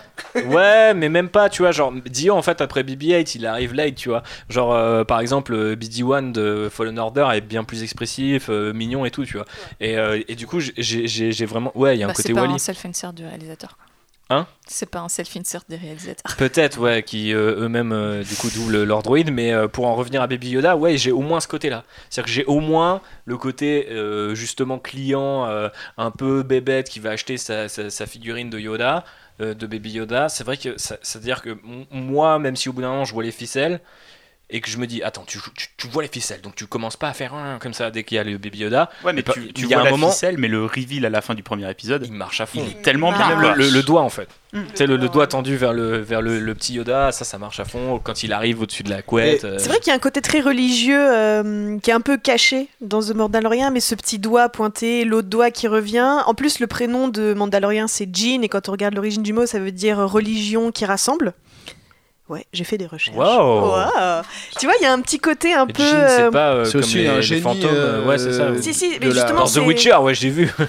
C'est un côté. On n'a pas fait le parallèle d'ailleurs, mais autre série qui se passe un peu comme ça, en mode à moitié Freak of the Week. Il y a un petit côté, ouais, un peu cette espèce de divinité à protéger absolument.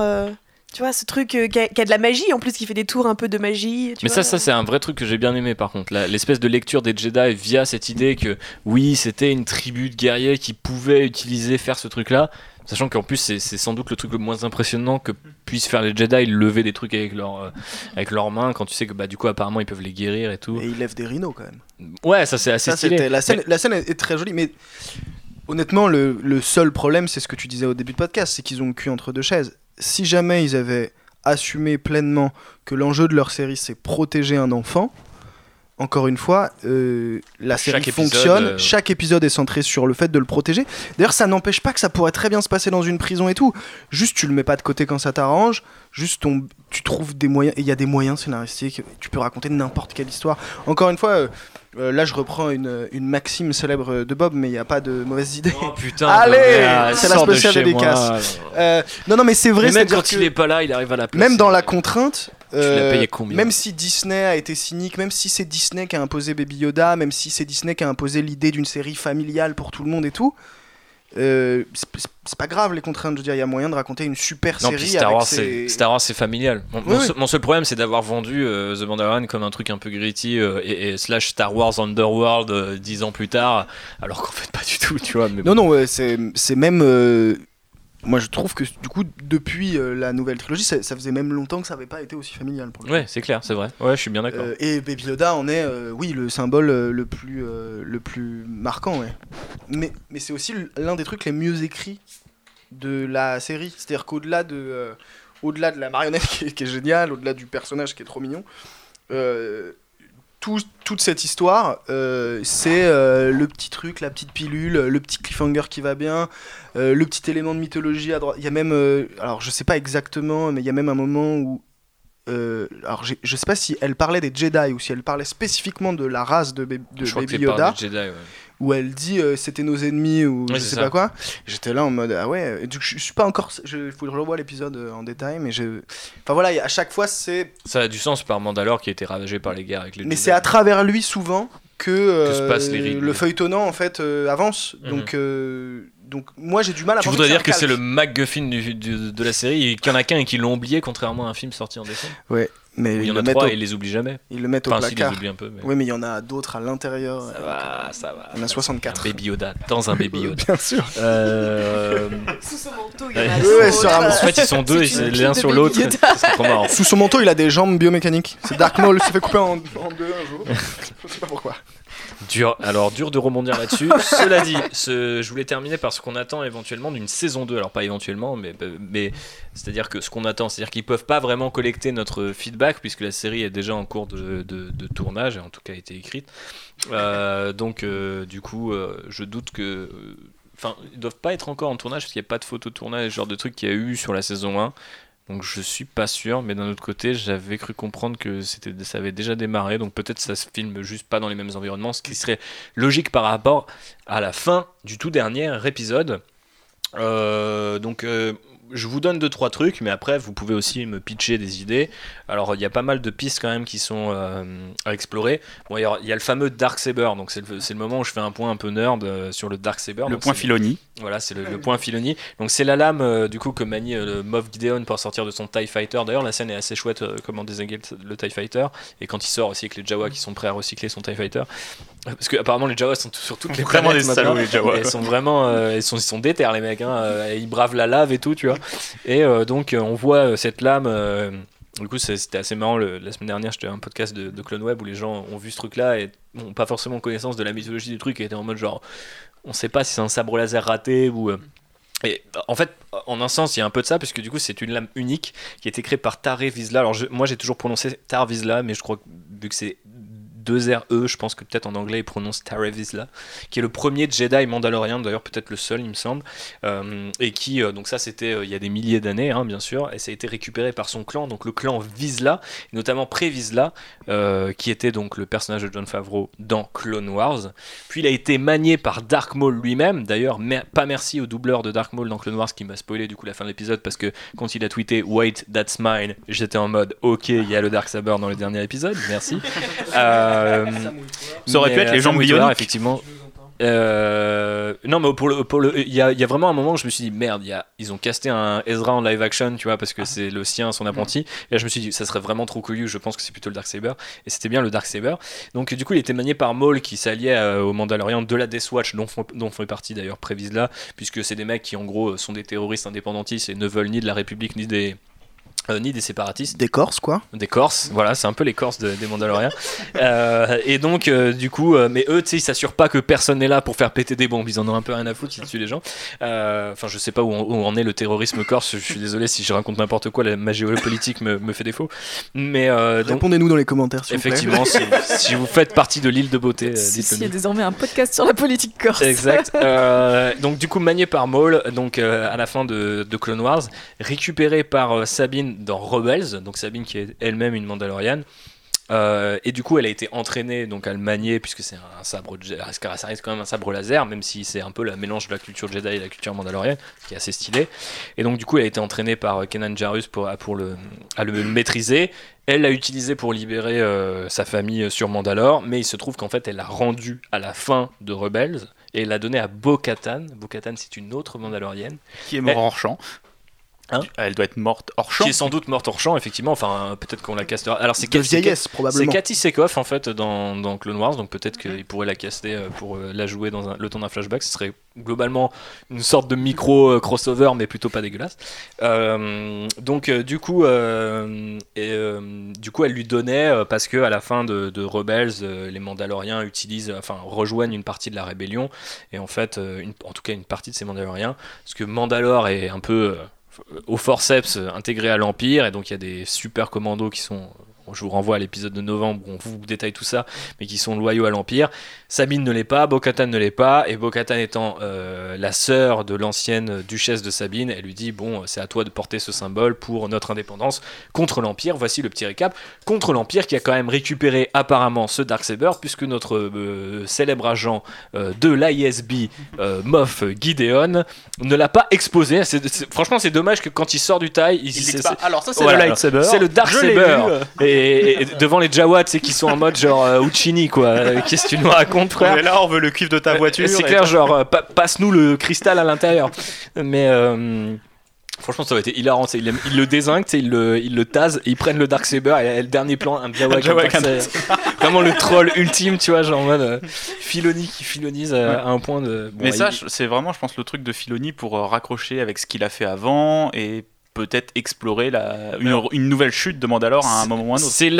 C'est là où, pour moi, la série raccroche Clone Wars et Rebels dans sa narration, parce que ça, c'est une narration typiquement filonienne, dans le sens où, souvent, dans la saison 1, le mec ramène, ou au début de saison 2, amorce un truc et ramène des personnages. Donc c'est le cas notamment dans Rebels, où ils ramènent certains commandants clones qui ont un peu survécu à la guerre et qui n'ont pas été des tueurs de Jedi, mais qui du coup vivent en exil. D'un coup ils reviennent et ils aident les Rebels. Après je trouve que ça avait vachement de sens dans Rebels de faire revenir tous ces personnages qui sont d'anciens Jedi, d'anciens clones, etc. Il y avait aussi Ahsoka bien sûr qui revenait, parce que le nom c'est Rebels, tu vois. Donc forcément tu te dis, oui, bah, n'importe quel qui peut être un rebelle, et c'est cool qu'il y ait toutes ces cellules-là qui viennent de cultures différentes. Puis c'est de l'animation, donc tu prends le design d'avant, tu changes deux, trois trucs. Facilement. Là, les Mandaloriens, du coup, je trouve que, on l'a compris dans notre épisode consacré à cette culture, c'est quand même déjà assez compliqué. Après, c'est vrai que les épisodes de The Mandalorian, la série, eux réécrivent pas mal, enfin pas réécrivent, mais rebattent les cartes de manière hyper simple. C'est-à-dire, oui, les armes, ça fait partie de notre religion, l'armure, c'est important, il faut s'entraîner en Rising, le jetpack, etc. C'est quand même assez didactique, et surtout, c'est quand même assez, je pense, new player friendly, quoi. C'est-à-dire, tu connais pas les Mandaloriens, tu comprends quand même vite fait que c'est une faction martiale, que ce n'est pas une race, c'est une... Tu vois, le fait, par exemple, le reveal que it's a creed, t'es en mode, genre, tout le monde le sait, si tu connais un minimum Star Wars, donc ça, c'est vraiment fait pour les gens qui sont introduits à la culture mandalorienne via The Mandalorian, et ça serait pas étonnant qu'il y ait des retcons dans tous les sens, parce que de toute façon aujourd'hui la mythologie mandalorienne reste à écrire avec le canon actuel, elle est pas quand même pas hyper développée, même si forcément faire revenir le Darksaber est assez fort.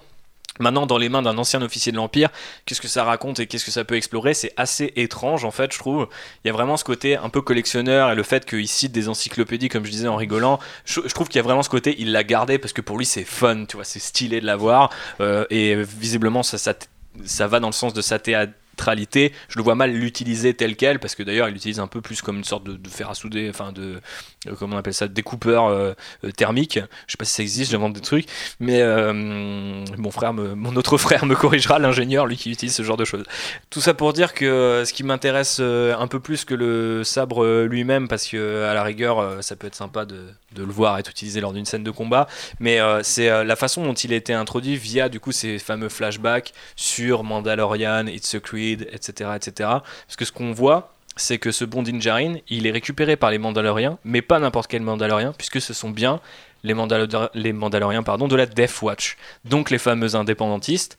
Et d'ailleurs, Xian, qui est notre fameuse Harley Quinn Twi'lek, lui dit « Oui, tu as fait des trucs dont tu es pas fier ».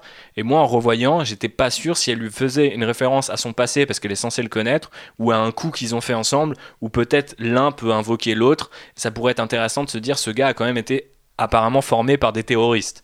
Donc globalement, il y a quand même un truc qui, moi, me titille un peu, plus que le Darksaber lui-même, parce qu'il est super cool, mais il est passé entre tellement de mains que finalement, quand tu le vois dans celle de Gideon, t'es en mode, bah ouais, normal, tu vois, c'est limite un gimmick maintenant, tu vois, même Dark Maul l'a eu, donc si Dark Maul l'a eu, tout le monde peut l'avoir, je suis un peu méchant avec Maul, mais... il y a cette idée que c'est juste un objet, là où s'il y a un mec qui traque, mais qui connaît l'histoire des Mandaloriens, qui a visiblement peut-être fait partie du siège, ou est impliqué dans cette idée de super commando, si on peut voir d'anciens super commandos qui servent toujours l'Empire après que l'Empire a été défait, tous ces trucs-là quand même m'inspirent vachement plus justement de côté un peu...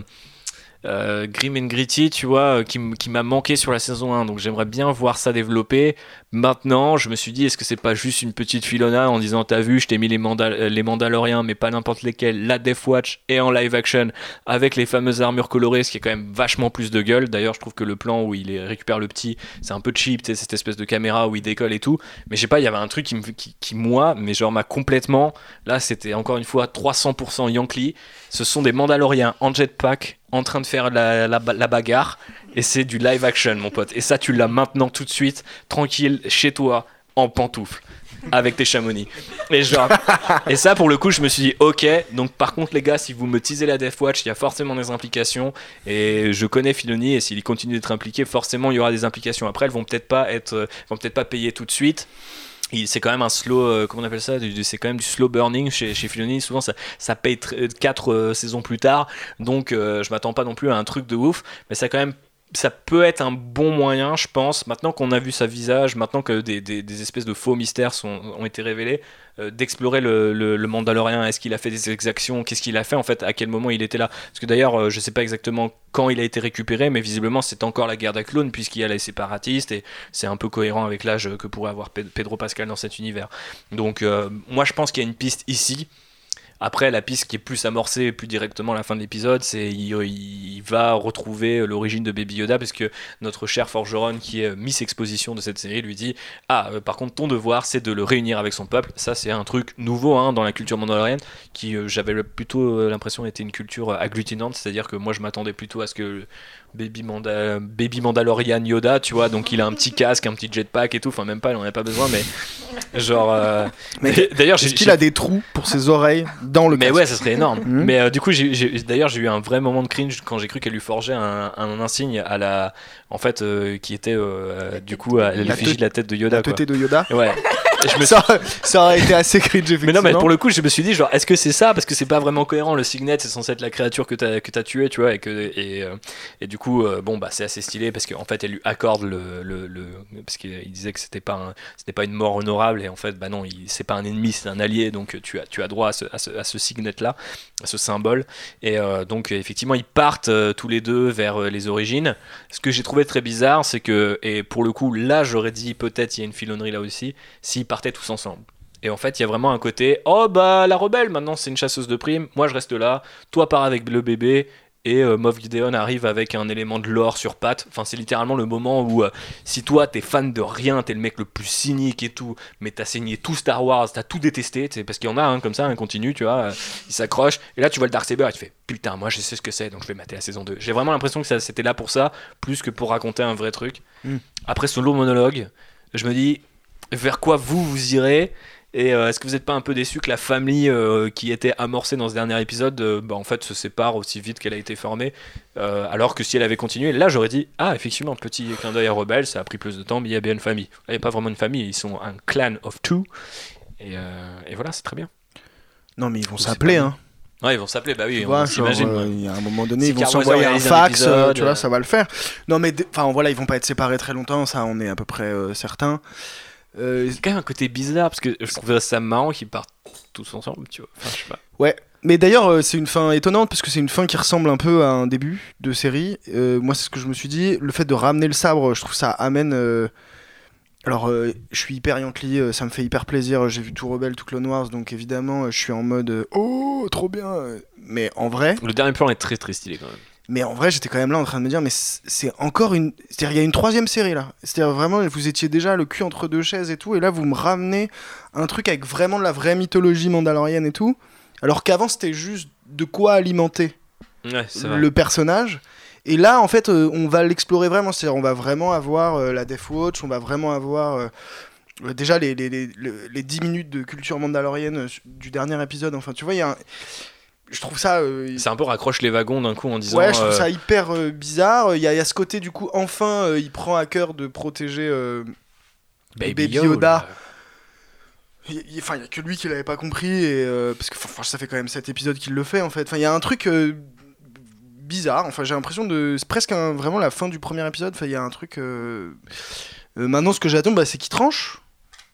Qu'ils choisissent leur série. Et je pense que... moi j'ai quand même l'impression que la série ultra bouclée, tels qu'ils l'ont fait en épisode 4, 5, 6 a pas tellement lieu d'être, mais avec Filoni à la barre, j'imagine qu'il y aura encore et toujours des épisodes très fillers. Ouais, c'est un format très animation en fait, ça, de faire, mais qui est accepté dans ce genre de cas, parce que c'est quand même des épisodes qui passent le matin où les kiddos peuvent tomber dessus. Et puis ça faisait 26 minutes, c'est-à-dire que l'anecdote ne durait que 26 minutes. Là, il faut se la fader. Et d'ailleurs, le côté plateforme fait que en fait s'ils ont pas, enfin tu vois, le deuxième épisode fait 26 minutes littéralement quoi, donc moi je me souviens avoir allumé et m'être dit ah ok, dès le deuxième épisode les gars vous avez plus rien à raconter et ça fait 26 minutes, c'est hyper étonnant. C'est sûr qu'il est aussi court que ça, ouais, je crois que mais après il est plus court que les autres. Le générique est très long je crois et c'est très court, enfin je sais pas exactement mais c'est un truc un générique de 14 minutes. Non mais un générique avec des concept art donc c'est cool, ouais, on est content, mais ça dure assez longtemps. Mais non, mais écoute, toi t'irais vers quelque chose de plus. Moi j'irais vers un truc. Parce que le problème c'est que ce que ça amène aussi, parce que ce que ça amène de l'or en Mandalorian, si t'es un peu Yankee comme nous deux, tu peux te dire, tu peux voir où ça va. Par contre, aller chercher la race de Yoda ou revenir sur les origines. Tu parlais, je crois, en off quand tu disais une bonne série, c'est d'avoir cette espèce de truc que tu trouveras jamais et qui continue. Mais c'est le problème. Parce que écoute, c'est ce que je me suis dit en le voyant, c'est que je me suis dit, c'est une ligne narrative de film en fait. Du coup, c'est très bizarre de l'avoir amorcé ici, c'est-à-dire de dire qu'il y aura une fin. Imagine, il n'y a jamais de fin en fait. Imagine, ne trouve jamais. Parce que moi, je trouverais ça chelou quand on m'introduise. Mais du coup, c'est une promesse non tenue. Et du coup, c'est très gênant d'un point de vue du spectateur. C'est-à-dire que. Enfin, pardon, mais moi, j'ai envie de voir Maman Yaddle, Papy Yoda, tu vois. Non, mais c'est-à-dire que maintenant que tu me l'as teasé. Parce que si avant tu m'as teasé que maintenant il fait partie du clan, le bébé Yoda. Et que en fait cette famille-là n'a pas d'autre vocation qu'à former famille et à survivre dans cet univers impitoyable. On part sur notre série, un peu plus années 80. Et ben très bien. Enfin c'est-à-dire que du coup on pourra avec des bouts de lore raconter la mythologie de la race de Yoda, raconter les Mandaloriens comme ils l'ont fait là, c'est-à-dire juste pour alimenter en fait les conflits du personnage. Mais si en fait ça devient un objectif en soi. Bah du coup il y a une fin, donc du coup c'est un peu vain, c'est-à-dire que, enfin genre, mais je dis un truc très bête, mais si 5e épisode de la saison 2 il dépose Yoda chez lui, c'est quoi la série? Enfin moi je me pose sincèrement la question, c'est-à-dire genre... Ou le 2e épisode de la saison 2. Parce qu'à mon avis il y a un paquet de gens qui se barrent. Parce que effectivement si, comme tu disais tout à l'heure, si ça a été plaqué, que c'est un... Non mais si c'est un accident par exemple, ce succès de Baby Yoda, ouais c'est ça. Ah la Taken, je vous retrouverai. Qu'est-ce que tu fais avec des Jawas qui l'ont volé? Non mais comme tu le disais, si c'est un accident ce succès de Baby Yoda, et si c'est, et que du coup en fait ils savaient pas quoi en foutre, maintenant ils sont quand même bien dans la merde. Bah ouais, parce que c'est là où j'aimerais presque être un peu comme JB et vivre hors de temps et voir à quoi ressemblent les scénarios, parce que genre j'ai vraiment besoin de me dire, est-ce que c'était un accident, est-ce que leur hybridation est juste un peu foirée, mais tant que ça marche ils se contenteront de ce niveau de qualité, parce que moi j'ai vraiment l'impression que ils ont quand même pas placé la barre bien haute, et quand tu finis The Rise of Skywalker, que tu finis The Mandalorian dans le même mois, moi je continuerai, et je sais pas combien de temps Outrider continuera, mais genre j'ai vraiment cette idée que je suis quand même johnsonien dans mon approche, faut quand même de temps en temps aller me titiller et me faire un peu revoir mes principes ou ce que peut être une franchise, parce que sinon je m'emmerde quand même assez ferme. Alors après c'est peut-être aussi juste la vieillesse et le fait d'avoir beaucoup vu et beaucoup consommé de Star Wars, mais je veux pas priver les gens du fun qu'ils peuvent avoir devant Star Wars 9 ou les futures saisons de Mandalorian, mais si ça reste doudou, si ça reste un peu hybride, mais que ça va jamais vraiment loin dans ses propositions, ça va être vite ennuyeux, tu vois. Non mais c'est ce que je soit le format 26 off ou 40. Tout à l'heure, c'est-à-dire qu'à partir du moment où Disney+ a lancé sa plateforme, qu'on a su qu'il allait avoir une série Star Wars, je mets ma main à couper que personne n'aurait pensé à une série aussi anecdotique par endroit. Enfin, c'est-à-dire, je pense que les gens s'attendaient à Game of Thrones version Star Wars avec des vrais enjeux dramatiques. En tout cas, c'est ce que j'attendais. Game of Thrones a tous les défauts de la planète sur la dernière saison, si vous voulez, et tout, mais la première saison est remarquable à l'écriture, le pilote encore plus. Il t'expose au bout de 5 secondes l'enjeu principal, il t'expose pourquoi cet enjeu principal va pas pouvoir être combattu normalement, parce qu'en fait les mecs sont pas foutus de s'entendre, c'est vraiment le réchauffement climatique pour le coup, et non mais c'est vrai, et en gros on comprend pourquoi ça va alimenter la série en conflit ad vitam, parce que bah, s'ils sont pas foutus de s'entendre, il y a des marcheurs blancs qui vont leur tomber sur la gueule. Ça en gros c'était le truc, c'est brillant la manière dont c'est exposé. Là c'est quand même hyper... ouais, c'est un peu faiblard hein, comme premier épisode. Et c'est ouais, un peu faiblard, c'est un peu cheap par moment. Ça s'équilibrera peut-être par les propositions des autres séries, type Obi-Wan ou Cassian Andor, mais qui peuvent répondre à d'autres publics aussi. C'est-à-dire que si t'as le milieu, et que The Mandalorian c'est le milieu, et que t'as un truc qui est, je sais pas, plus familial et un truc qui est plus gritty, on mais se dira, bon, allez... c'est Obi-Wan et Cassian, par essence, ça va être des mini-séries. Et oui, en fait, la mini-série, c'est un film long. C'est-à-dire que c'est écrit comme un film. Et d'ailleurs...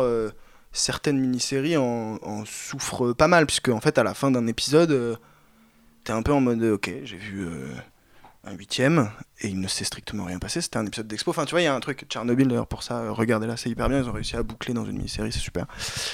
Mais par ailleurs je suis pas sûr justement que du fait que ce soit une mini-série qu'il faille une trajectoire bouclée sur l'ensemble de la saison, on puisse justement répondre à et créer des enjeux aussi forts que ça en fait. Ça va être des enjeux à l'échelle d'un film en fait, ça va être des enjeux intimes de personnages. Là, il y avait moyen justement dès le début de créer du lore, il y avait peut-être moyen justement de parler de la reconstruction d'une société. Enfin, je dis n'importe quoi, mais moi par exemple là avec ce Darksaber, j'aimerais qu'on me parle de comment une société basée sur l'agressivité, la guerre et tout ça, alors c'était plutôt l'ancienne caractérisation des Mandaloriens. C'est quand même globalement encore le cas. Mais surtout si t'introduis la Death Watch dans le dernier épisode. Comment on se reconstruit après avoir été génocidé, massacré, tout ce que tu veux, alors que, en fait, t'as toi aussi dans ton histoire fait ce que ton bourreau t'a fait. Enfin, tu vois, c'est... Moi je trouve que ça c'est des enjeux hyper forts. C'est des thèmes qui sont amorcés, c'est un peu à l'image du visage du Mandalorien quoi. Tu l'as en 30 secondes, c'est pas si bien que tu l'as pensé et tu remets le casque et tu repars quoi. C'est un peu, j'ai un peu l'impression que la série elle est construite comme ça et que tout ce que tu dis là me chauffe à 300%. Mec, engagez Bastien Dartois s'il vous plaît. Mais non mais en fait c'est même pas engagé, tous les scénaristes de séries américains sont capables de pondre ça. Oui. Il se trouve que objectivement il n'y a pas de scénariste de série sur le Mandalorian, c'est des scénaristes de films, et du coup c'est normal que leur première pensée ce soit des enjeux dramatiques et des thèmes bouclés de films en fait, c'est-à-dire c'est l'histoire d'un mec non mais c'est l'histoire d'un mec qui était un peu bourru, il en avait rien à foutre de rien, et puis bah du coup on lui a mis entre les mains un gamin, et puis bah du coup il va devenir un papa responsable. Mais ça en vrai ça dure 1h30. Dans la vraie vie tu tiens pas une série sur ça, enfin c'est parce que tu sais qu'à la fin, surtout là on est sur Disney, a priori, il n'y a aucune raison qu'ils jettent le gamin et qu'ils disent alors je te l'avais dit que j'étais un bourru, je m'en bats les couilles. Eh ben, voici la saison 2 par Bastien. De côté de Anne-Pauline et Phobos, qu'est-ce qu'on attend de cette saison 2 ? Qu'est-ce qu'on pitcherait ? Qu'est-ce qu'on voudrait voir ? Une inversion des rôles, des nouveaux personnages, plus d'enjeux, moins d'enjeux. Parce que moi, je serais même pas... en fait, si un jour la série me dit en fait, maintenant, c'est plus que des épisodes qui sont... bouclé et auto-contenu et tu peux regarder dans l'ordre que tu veux. Moi en fait je trouve ça c'est une proposition. Je trouve que le mélange des deux n'est pas une non-proposition. Ouais, c'est vrai. J'allais le dire justement que dans une saison 2 je serais pas contre des épisodes plus sur le modèle 5-6 tu vois.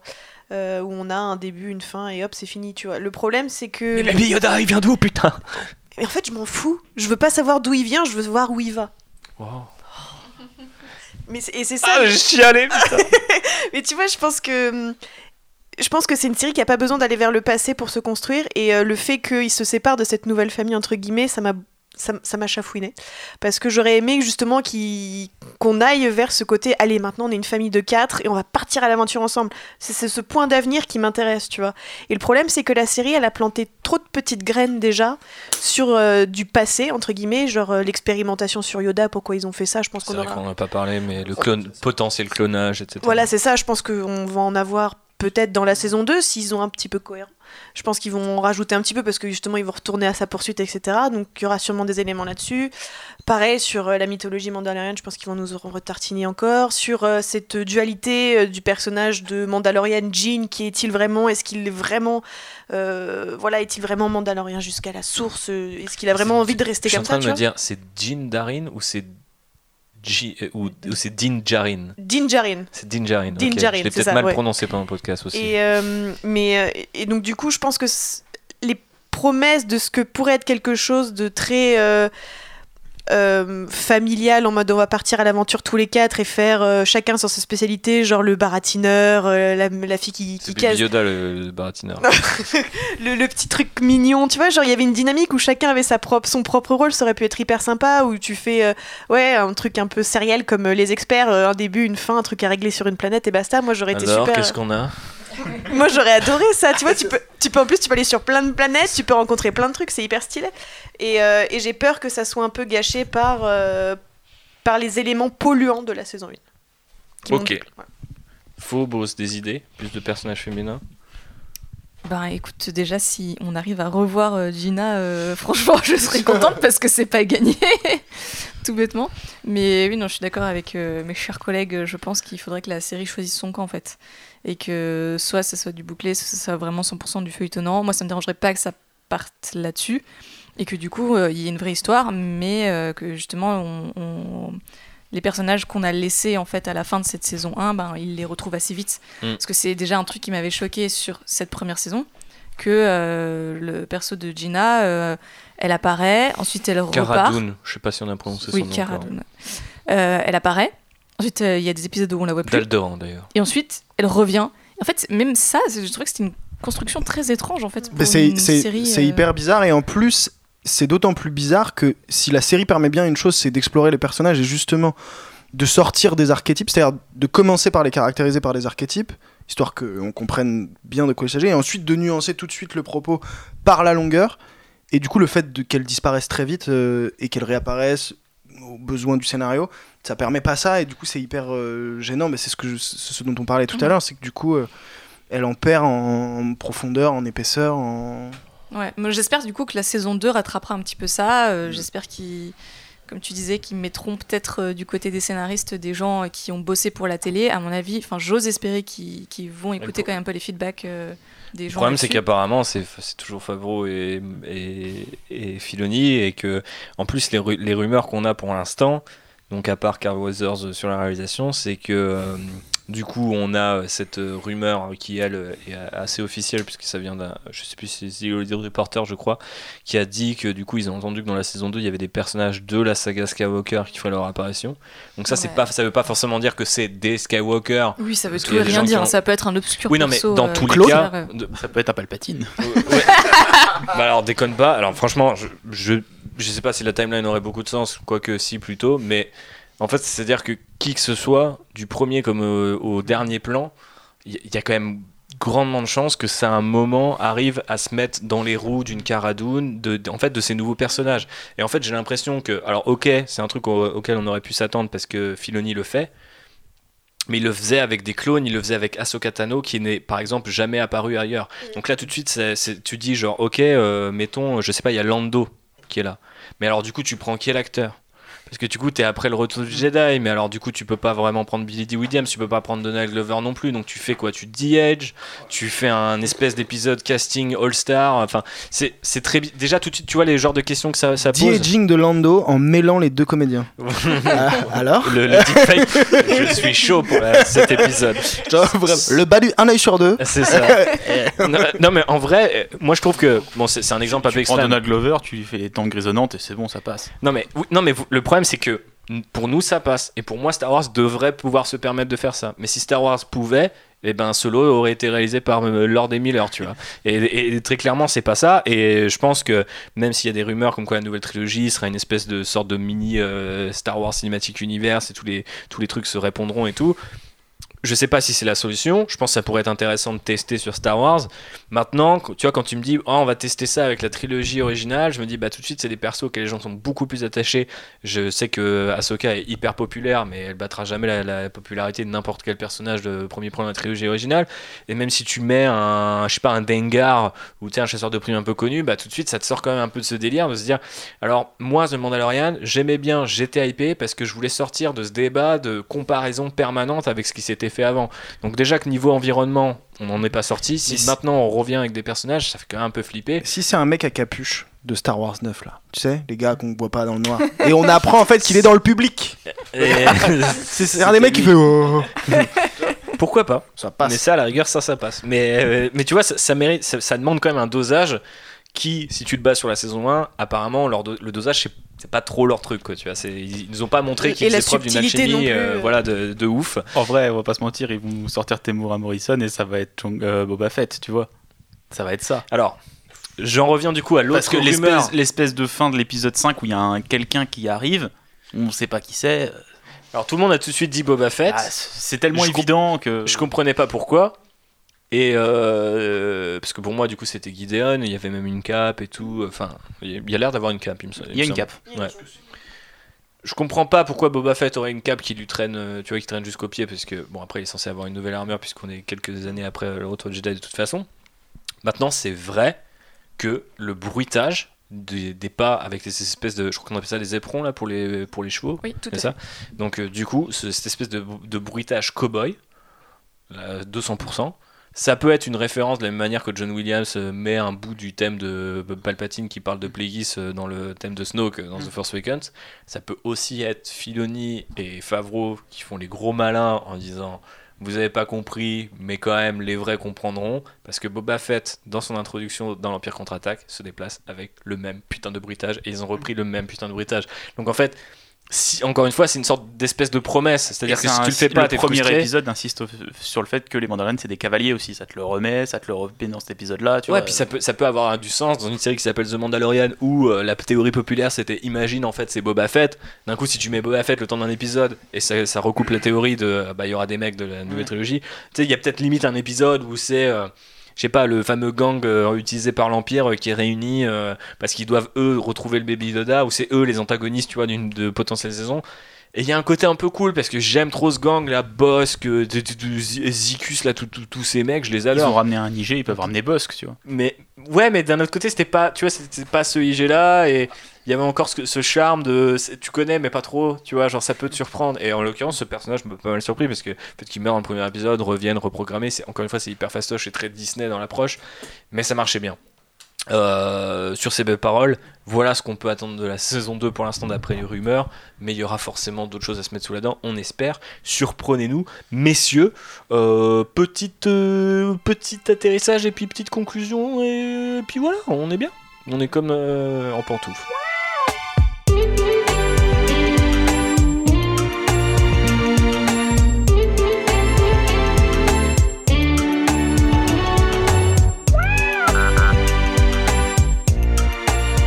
En conclusion, et puisque ça fait déjà longtemps qu'on parle, peut-être plus que je l'aurais imaginé, mais je crois que les gens étaient très impatients d'entendre notre avis. On a encore d'autres trucs Star Wars à débriefer, à savoir Jedi Fallen Order, si possible avec ce bon Alex Lecoq, et si possible si Jean-Baptiste Baliev peut finir le jeu. Quand j'aurai le temps. À partir du 5 février, normalement c'est bon. Bon voilà, plus de travail, vous savez qu'à partir apparemment à partir du 7 février, je pense que vous pouvez attendre un podcast. Je vais te laisser 48 heures. Je viens de l'acheter, donc... Tu me diras ce que tu en penses, mais moi j'ai beaucoup aimé. Dans 2 ans et demi, quand j'aurai le temps d'y jouer. Donc on en reparlera bientôt. Bref, du coup je voulais vous faire un dernier tour de table, en gros résumant votre avis, c'est-à-dire, mais brièvement, c'est-à-dire la saison 1 pour moi c'est ça, donc c'est ce que j'ai pensé, et je pense qu'elle pourrait s'améliorer comme ça, avec la saison 2, et puis votre actu dans la foulée, et puis voilà. Alors Bastien, la saison 1 pour moi c'est plutôt mitigé.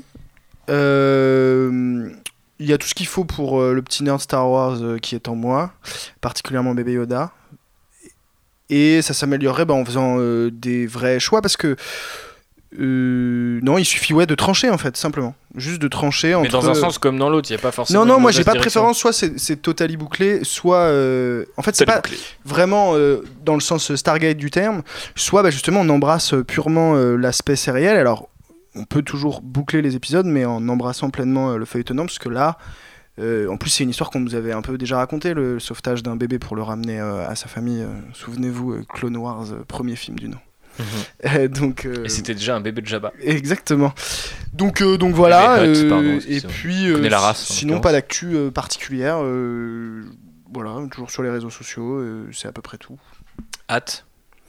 At Bédartois, je pense. C'est ça. J'imagine. Je sais pas, c'est mon prénom et mon nom de famille, quoi. Yes. Pas ouf, vous voulez mon adresse ? Non, ça va aller. Happy. J'en sors globalement contente. Alors, est-ce que c'est parce que c'est le contre-coup de Rise of Skywalker, du coup, à côté, tout est bien, tu vois ? Mais moi, j'en sors très contente parce que la photo était très belle, la musique m'enchante. Vous l'avez compris, ça, je crois. Bientôt un épisode sur la musique. Tu es déjà invité, du coup. C'est gentil, avec grand plaisir. Pour partager ton amour de Ludwig. Non, qui est totalement bouclé, lui aussi, d'ailleurs. Oui, c'est vrai. Mais oui, très contente, et puis j'ai très hâte de retrouver mon bébé Yoda, et il faut que Pedro Pascal aille se faire des implants de pilosité s'il veut remontrer sa tête dans la saison 2, voilà. L'aloe vera, c'est le secret. Et où est-ce qu'on peut te retrouver ? Quelle est ton actu, tout ça ? Alors, sur les réseaux sociaux, sur Twitter, je suis @bluemaver, et sinon, vous pouvez me retrouver sur la blogosphère avec Happy Reading si vous aimez la lecture, et je donne une conférence le 22 janvier à la American Library de Paris sur le phénomène Bookstagram. Nice, bien joué. Et peut-être qu'un jour, il faudrait qu'on parle avec Marie, qui est déjà venue de bouquins Star Wars. Enfin, je sais pas si toi t'en lis, mais... Oui, j'en ai lu, et c'est pour ça que j'avais fait une interview. Bah, d'ailleurs, j'ai fait une interview de Marie passer, ouais, sur la littérature Star Wars. Donc, que lire, comment le lire, est-ce que c'est canon, est-ce que c'est pas canon, etc. Donc, c'est sur mon blog, sur Happy Reading. Et encore un autre épisode potentiel. Vous êtes régalés en 2020. Ma chère Phobos, ton avis ? Super petit shirt Star Wars, au passage. Merci. J'en sors un peu tiède. J'attendais plus, notamment de la performance de Pedro Pascal. Voilà. Et mais j'ai bien aimé quand même. J'ai été divertie, donc j'attends ma saison 2 tranquille. Hashtag Pedro Pascal surcoté. Je pense qu'on peut le dire maintenant. Oui, ou pas, mais je préfère Diego Luna. Dans le Latino Star Wars Universe. Ah, j'ai cru que t'allais dire dans le clip de Katy Perry. Aussi. Parce que je l'aime beaucoup. Belle ref, n'est-ce pas ? Tout à fait. Mais alors, va falloir du coup faire la compète. Alors, on sait que Oscar Isaac a priori a dit nope à une série Podamron, mais mais du coup, effectivement, il va avoir une battle de séries. Quel est le meilleur latino dans l'univers Star Wars avec sa série Mando versus Cassian ? On verra ça. Pas tout de suite, parce qu'apparemment la série Cassian a quelques difficultés de scénario, mais je suis toujours très chaud, plus chaud que pour une série Obi-Wan. Jibouille, actu, pardon. L'actu. Batou, on a déjà dit. Donc, où c'est qu'on te retrouve sur les réseaux sociaux, et quelle est l'autre actu dans Star Wars ? Donc, on me retrouve sur @hiphobos sur les réseaux. Exactement. Pas d'actu de ouf. Pas la peine de me regarder comme ça, c'est genre. On disait c'est ma faute. C'est sa faute. Pas d'actu de ouf. Il y a un voyage là, vas-y. Non, la rentrée stellaire est un peu rude, mais effectivement, le voyage à Batou fera plaisir. Donc on est en train de faire chauffer les réacteurs pour le départ, et de préparer les dernières petites touches. Dans le Star Tours. Exactement. Ok, très bien. Jibouille, ma gueule. Qu'est-ce qu'il en est en 2020 ? De quoi ? De Mando, de mon actu, de ma vie en général ? Dis-moi. Non, mais moi je mettrai la saison 2 avec plaisir. J'ai pris du plaisir en regardant la saison 1, après... En même temps, je la regarde le vendredi matin en prenant mon petit-déj, et avant, je regardais Riverdale, tu vois, donc je pars de très loin. Je sais pas si... Ouais, c'est clair, je laisse pas forcément ça faire en seul jour. C'est super bien, du coup. Bah ouais, tu vois, franchement, je suis passé de Riverdale à ça, j'étais, oh, c'est vraiment bien. Et non, en fait, j'étais vraiment chaud après l'épisode 2. Ça manque de mecs torse nu, quand même. Parce qu'ils ont été sur un chantier l'été. Les vrais rêves. Donc, non, j'étais vraiment chaud après l'épisode 2, et plus ça avançait, plus effectivement le non-choix de la série de pas savoir ce qu'elle voulait faire m'a refroidi, et même la fin... Je pense que ça se voit pas mal, même dans la diversité des avis, en fait, je pense qu'il y a vraiment de ça, c'est-à-dire qu'il y a des gens qui ont aimé 1 ou 2 épisodes sur 8, et c'est assez bizarre, en fait, généralement t'aimes une série ou t'aimes pas une série, mais tu peux pas vraiment faire le tri aussi facilement, à moins que ça soit volontairement un truc à base de Stargate et de chaque épisode. Ouais, ou alors ouais, t'as un vrai choix de voilà, moi j'aime bien cet épisode de Stargate parce qu'il y a tel truc dedans, j'aime bien cet épisode de Friends parce que Ross il a un pote à boire en cuir, tu vois, je sais pas, c'est des trucs, t'as des... Parce qu'il y a Bruce Willis. Voilà, des petits éléments à récupérer. Mais ouais, puis pour 2020, j'ai Bruce Willis dans Star Wars. C'est ce qu'on souhaite en 2020. C'est lui le reveal de la saison 2, c'est le père de Baby Yoda. Ok, lourd. Franchement, ça marche. Ou alors c'est lui qui double Baby Yoda une fois qu'il aura de la... Putain, parler. Pas mal aussi. Non, c'est Ryan Reynolds, comme toujours. Ou Vin Diesel.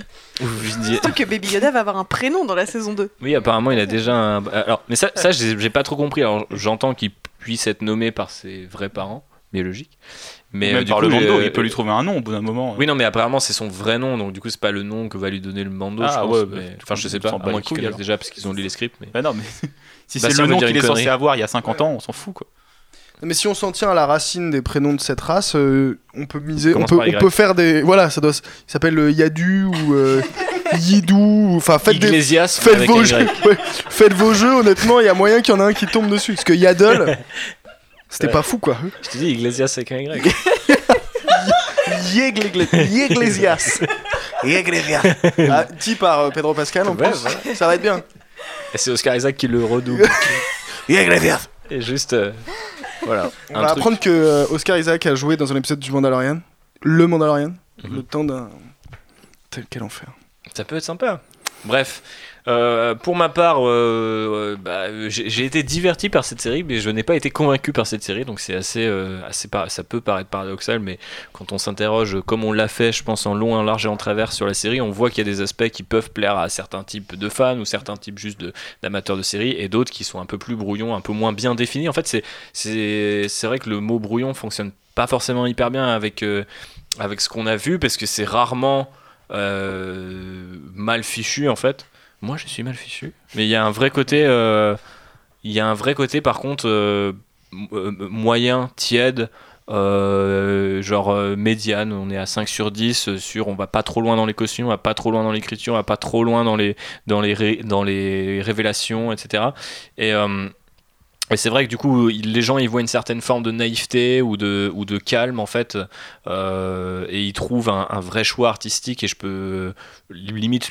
J'ai du mal à croire que ça puisse être un choix artistique. Par contre, ce que je peux comprendre, c'est qu'on puisse apprécier ce genre de Star Wars après des Star Wars un peu plus polémiques, même si je pense qu'il faut aussi se sortir de la twittosphère et de toutes ces réseaux d'influence où on a l'impression que du coup des films sont haïs, détestés et décortiqués jusqu'au dernier plan, et c'est le cas, c'est vraiment ce qu'on fait tous les jours, y compris avec Outrider, donc je peux pas aller contre ça. Par contre, c'est vrai qu'il faut aussi parfois accepter de prendre du recul et dire bah ouais, mais ce truc là il plaît parce que tu vois il est juste comme ça, ou dans le vrai monde il y a des gens qui aiment tous les Star Wars qui sont sortis de Disney, aucun des Star Wars qui sont sortis de Disney, c'est ce que disait Sylvain dans l'épisode où son tonton Jeannot il a aimé parce qu'il y a des vaisseaux, des lasers et ça se passe dans l'espace, exactement, mais tonton Jeannot il aime sans doute demander. La plupart du public est comme ça, en fait.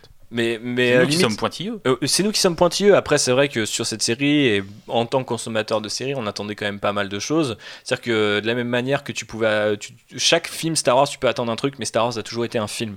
En fait, là, c'est la première fois que ça rejoint le média qui est la série en live action, tu vois. Et donc forcément, il y a énormément de trucs qui sont passés à la télévision ces dernières années. Je pense plus que de trucs qui se sont passés, enfin plus de développement technologique, narratif, etc., qui sont passés à la télé plutôt qu'ils sont passés au cinéma. Donc forcément... no disrespect to Mr Cameron, mais voilà. Donc du coup, je pense à fixer des enjeux quand même assez hauts, et puis comme on le rappelait dans l'intro, c'était la première série live action en Star Wars, c'est la première série tournée aux États-Unis, donc ça c'est plus pour les nerds, et la première série de Disney+, quoi. Donc il y avait quand même pas mal de challenges à relever. Je trouve que la série l'a malheureusement pas fait, mais n'a pas, c'est-à-dire que c'est pas comme si elle avait fait la moitié de la piste dans le stade, quoi. C'est juste, la série a jamais vraiment voulu démarrer. Elle a dit non, moi je cours pas dans cette course là, moi je fais mon sport, et ça ressemble à ça. Donc c'est vaguement, il y a de temps en temps lancer de javelot, et sinon c'est beaucoup de bière au vestiaire, et c'est sympa, quoi. Mais c'est juste, malheureusement pour moi, ça a été juste sympa, et je peux nerdiser sur des Mandaloriens avec des Gatling, des vilains qui suivent des encyclopédies visuelles, des superbes plans de Greg Fraser et la musique de ce bon Lulu, et du coup il y a plein de trucs que j'aime. Malheureusement, ça forme pas un tout cohérent, ou même un tout un peu un genre incohérent, mais tu sais que t'aimes bien, parce qu'il y a plein de trucs quand même dans la pop culture. C'est quand même ça aussi, c'est une espèce de truc imparfait, mais c'est tellement nimp ou c'est tellement unique que t'as envie de dire ouais, j'ai envie de kiffer. Moi, j'arrive pas à croire à au côté unique, au côté bien pensé de The Mandalorian. Je pense que à la manière un peu de la marionnette, comme disait Phobos tout à l'heure, c'est un peu un accident si ça marche, tu vois. Et tant mieux si ça marche et que ça nous amène vers des développements quels qu'ils soient. Maintenant, si les mecs se rendent compte que juste faire des trucs un peu mais ça marche et qu'ils multiplient à l'infini jusqu'à ce qu'on en soit dégoûté, ça c'est ce que j'appelle la formule Marvel Studios, tu vois, c'est genre tu mets toujours les compteurs à 6, genre c'est jamais mauvais, c'est jamais excellent, de temps en temps tu les montes à 8 parce que les gens commencent à s'endormir et après tu repars sur 6 voire 5,5 si t'as vraiment la flemme, et Ant-Man 2 j'étais dans le viseur, mais voilà, j'ai pas forcément envie d'avoir ce genre de rythme sur Star Wars de on va jamais très loin mais d'un autre côté on n'a jamais de vrais trucs nuls, tu vois. J'ai pas forcément envie de revivre des Solos ou des The Rise of Skywalker, des déceptions comme ça au cinéma tous les jours, mais je préfère limite en revivre de temps en temps et voir la série se développer dans des directions un peu plus inattendues. Mais d'ailleurs on verra parce que Bastien il veut pas arrêter de parler. Non mais je suis pas sûr par exemple qu'elle aura une... tu vois, une vie en récompense, en cérémonie et tout ça, tu vois. Je trouve que c'est une série qu'on aurait été en droit d'attendre aux Golden Globes ou dans des cérémonies comme ça. Mais je crois qu'elle en a pas du tout la vocation ni l'envie. Mais c'est assez triste, du coup, je trouve. Enfin, c'est-à-dire que pour la première série lancement de Disney+, qui est censée être la principale concurrente de Netflix, par ailleurs, c'est assez bizarre que ce soit pas celle-ci. Moi, je pense qu'ils sont sur la même éditoriale que sur le Disney producteur de films, hein, tous les Avengers, les machins, ça n'a pas pour vocation, ou même les films des chiens de traîneau avec Willem Dafoe, franchement ça n'a pas vocation à le Golden Globe, hein. Voilà, donc vous êtes juste pour...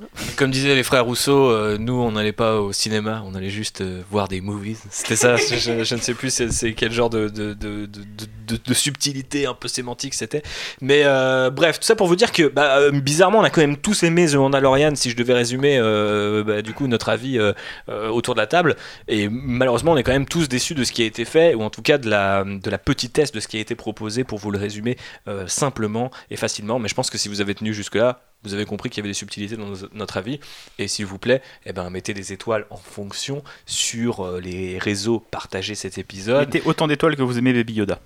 Ouf. Alors, très bon segue pour avoir des bonnes notes et éviter d'en avoir des mauvaises, mais je doute que les gens puissent ne mettre que 5 étoiles au maximum. Donc là, on est un peu limité. JB, c'est 5 sur 5, tu vois. C'est 5 sur 5, c'est vrai, ouais. Donc là-dessus, si t'aimes vraiment beaucoup Baby Yoda, fais comme nous. Baby Yoda, tu vois, il kiffe le podcast, il le partage, il utilise sa petite main, il balance comme ça, il envoie ses étoiles, il envoie son amour, il partage sur les réseaux, il n'est qu'amour, et nous ne sommes qu'amour avec Star Wars, même quand il nous déçoit un peu ou beaucoup. J'espère que vous l'aurez compris avec nos 2 derniers épisodes, dont celui-ci. Bref, je vous fais des gros bisous. Prochain épisode, Jedi Fallen Order, peut-être la musique, peut-être Galaxy's Edge, peut-être tout ça à la fois, non, mais en même temps ça serait cool.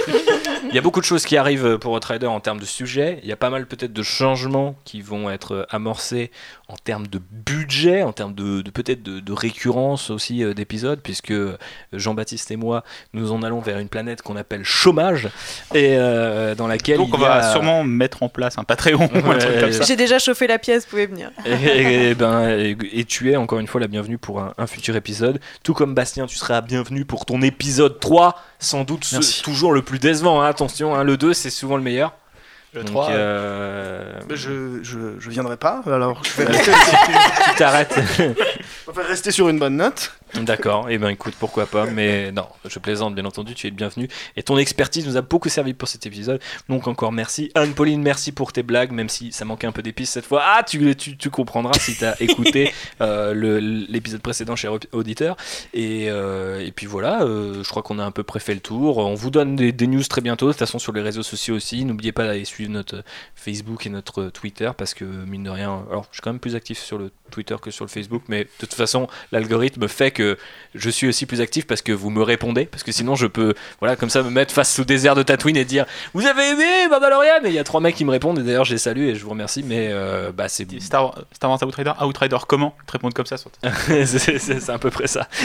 Voilà, je sais pas comment terminer ce podcast. Faut dire bonne année. Et tu sais pourquoi j'ai bloqué, c'est parce que voilà, j'ai oublié de dire bonne année. Est-ce que je la refais ou non? Je dis comme ça. Dis bonne année maintenant, ça va. Oui, bonne année, bonne santé, la réussite, qu'est-ce que je peux vous souhaiter d'autre, des Star Wars qui vous plaisent, des Star Wars qui me plaisent aussi, potentiellement, ça serait sympa. Sinon le podcast va pas durer très longtemps. L'amour, la bonne humeur, l'empathie, sauver l'Australie aussi, si vous pouvez donner, là c'est blague à part, genre si vous pouvez donner ou même juste partager les campagnes de dons, ça peut être sympa. Moi j'ai donné un petit peu de Datari pour sauver mes potes koalas. J'aime bien la nature, globalement, je préfère qu'elle ne brûle pas. Certains rêvent de ne voir que le monde brûler, comme disait ce bon Chris Nolan. Mais effectivement, moi j'aimerais bien que ça survive encore un peu. Donc si ça peut survivre jusqu'à décembre, qu'on puisse sortir des épisodes, que vous puissiez avoir amour, argent, respect, bonheur, réussite et surtout un max d'argent. Hein, c'est pour ça que j'ai cité en premier. Eh bien, ça m'arrangerait. Bonne année 2020. Souhaitez bonne année 2020 à toute l'équipe de Le Trader sur les réseaux sociaux. À JB Ballier, à Phobos, à République pour moi-même. C'était ce bon répu, votre serviteur, pour toujours et à jamais. Que la force soit avec vous. Je vous aime. Bisous et bonne année 2020, encore une fois. Salut.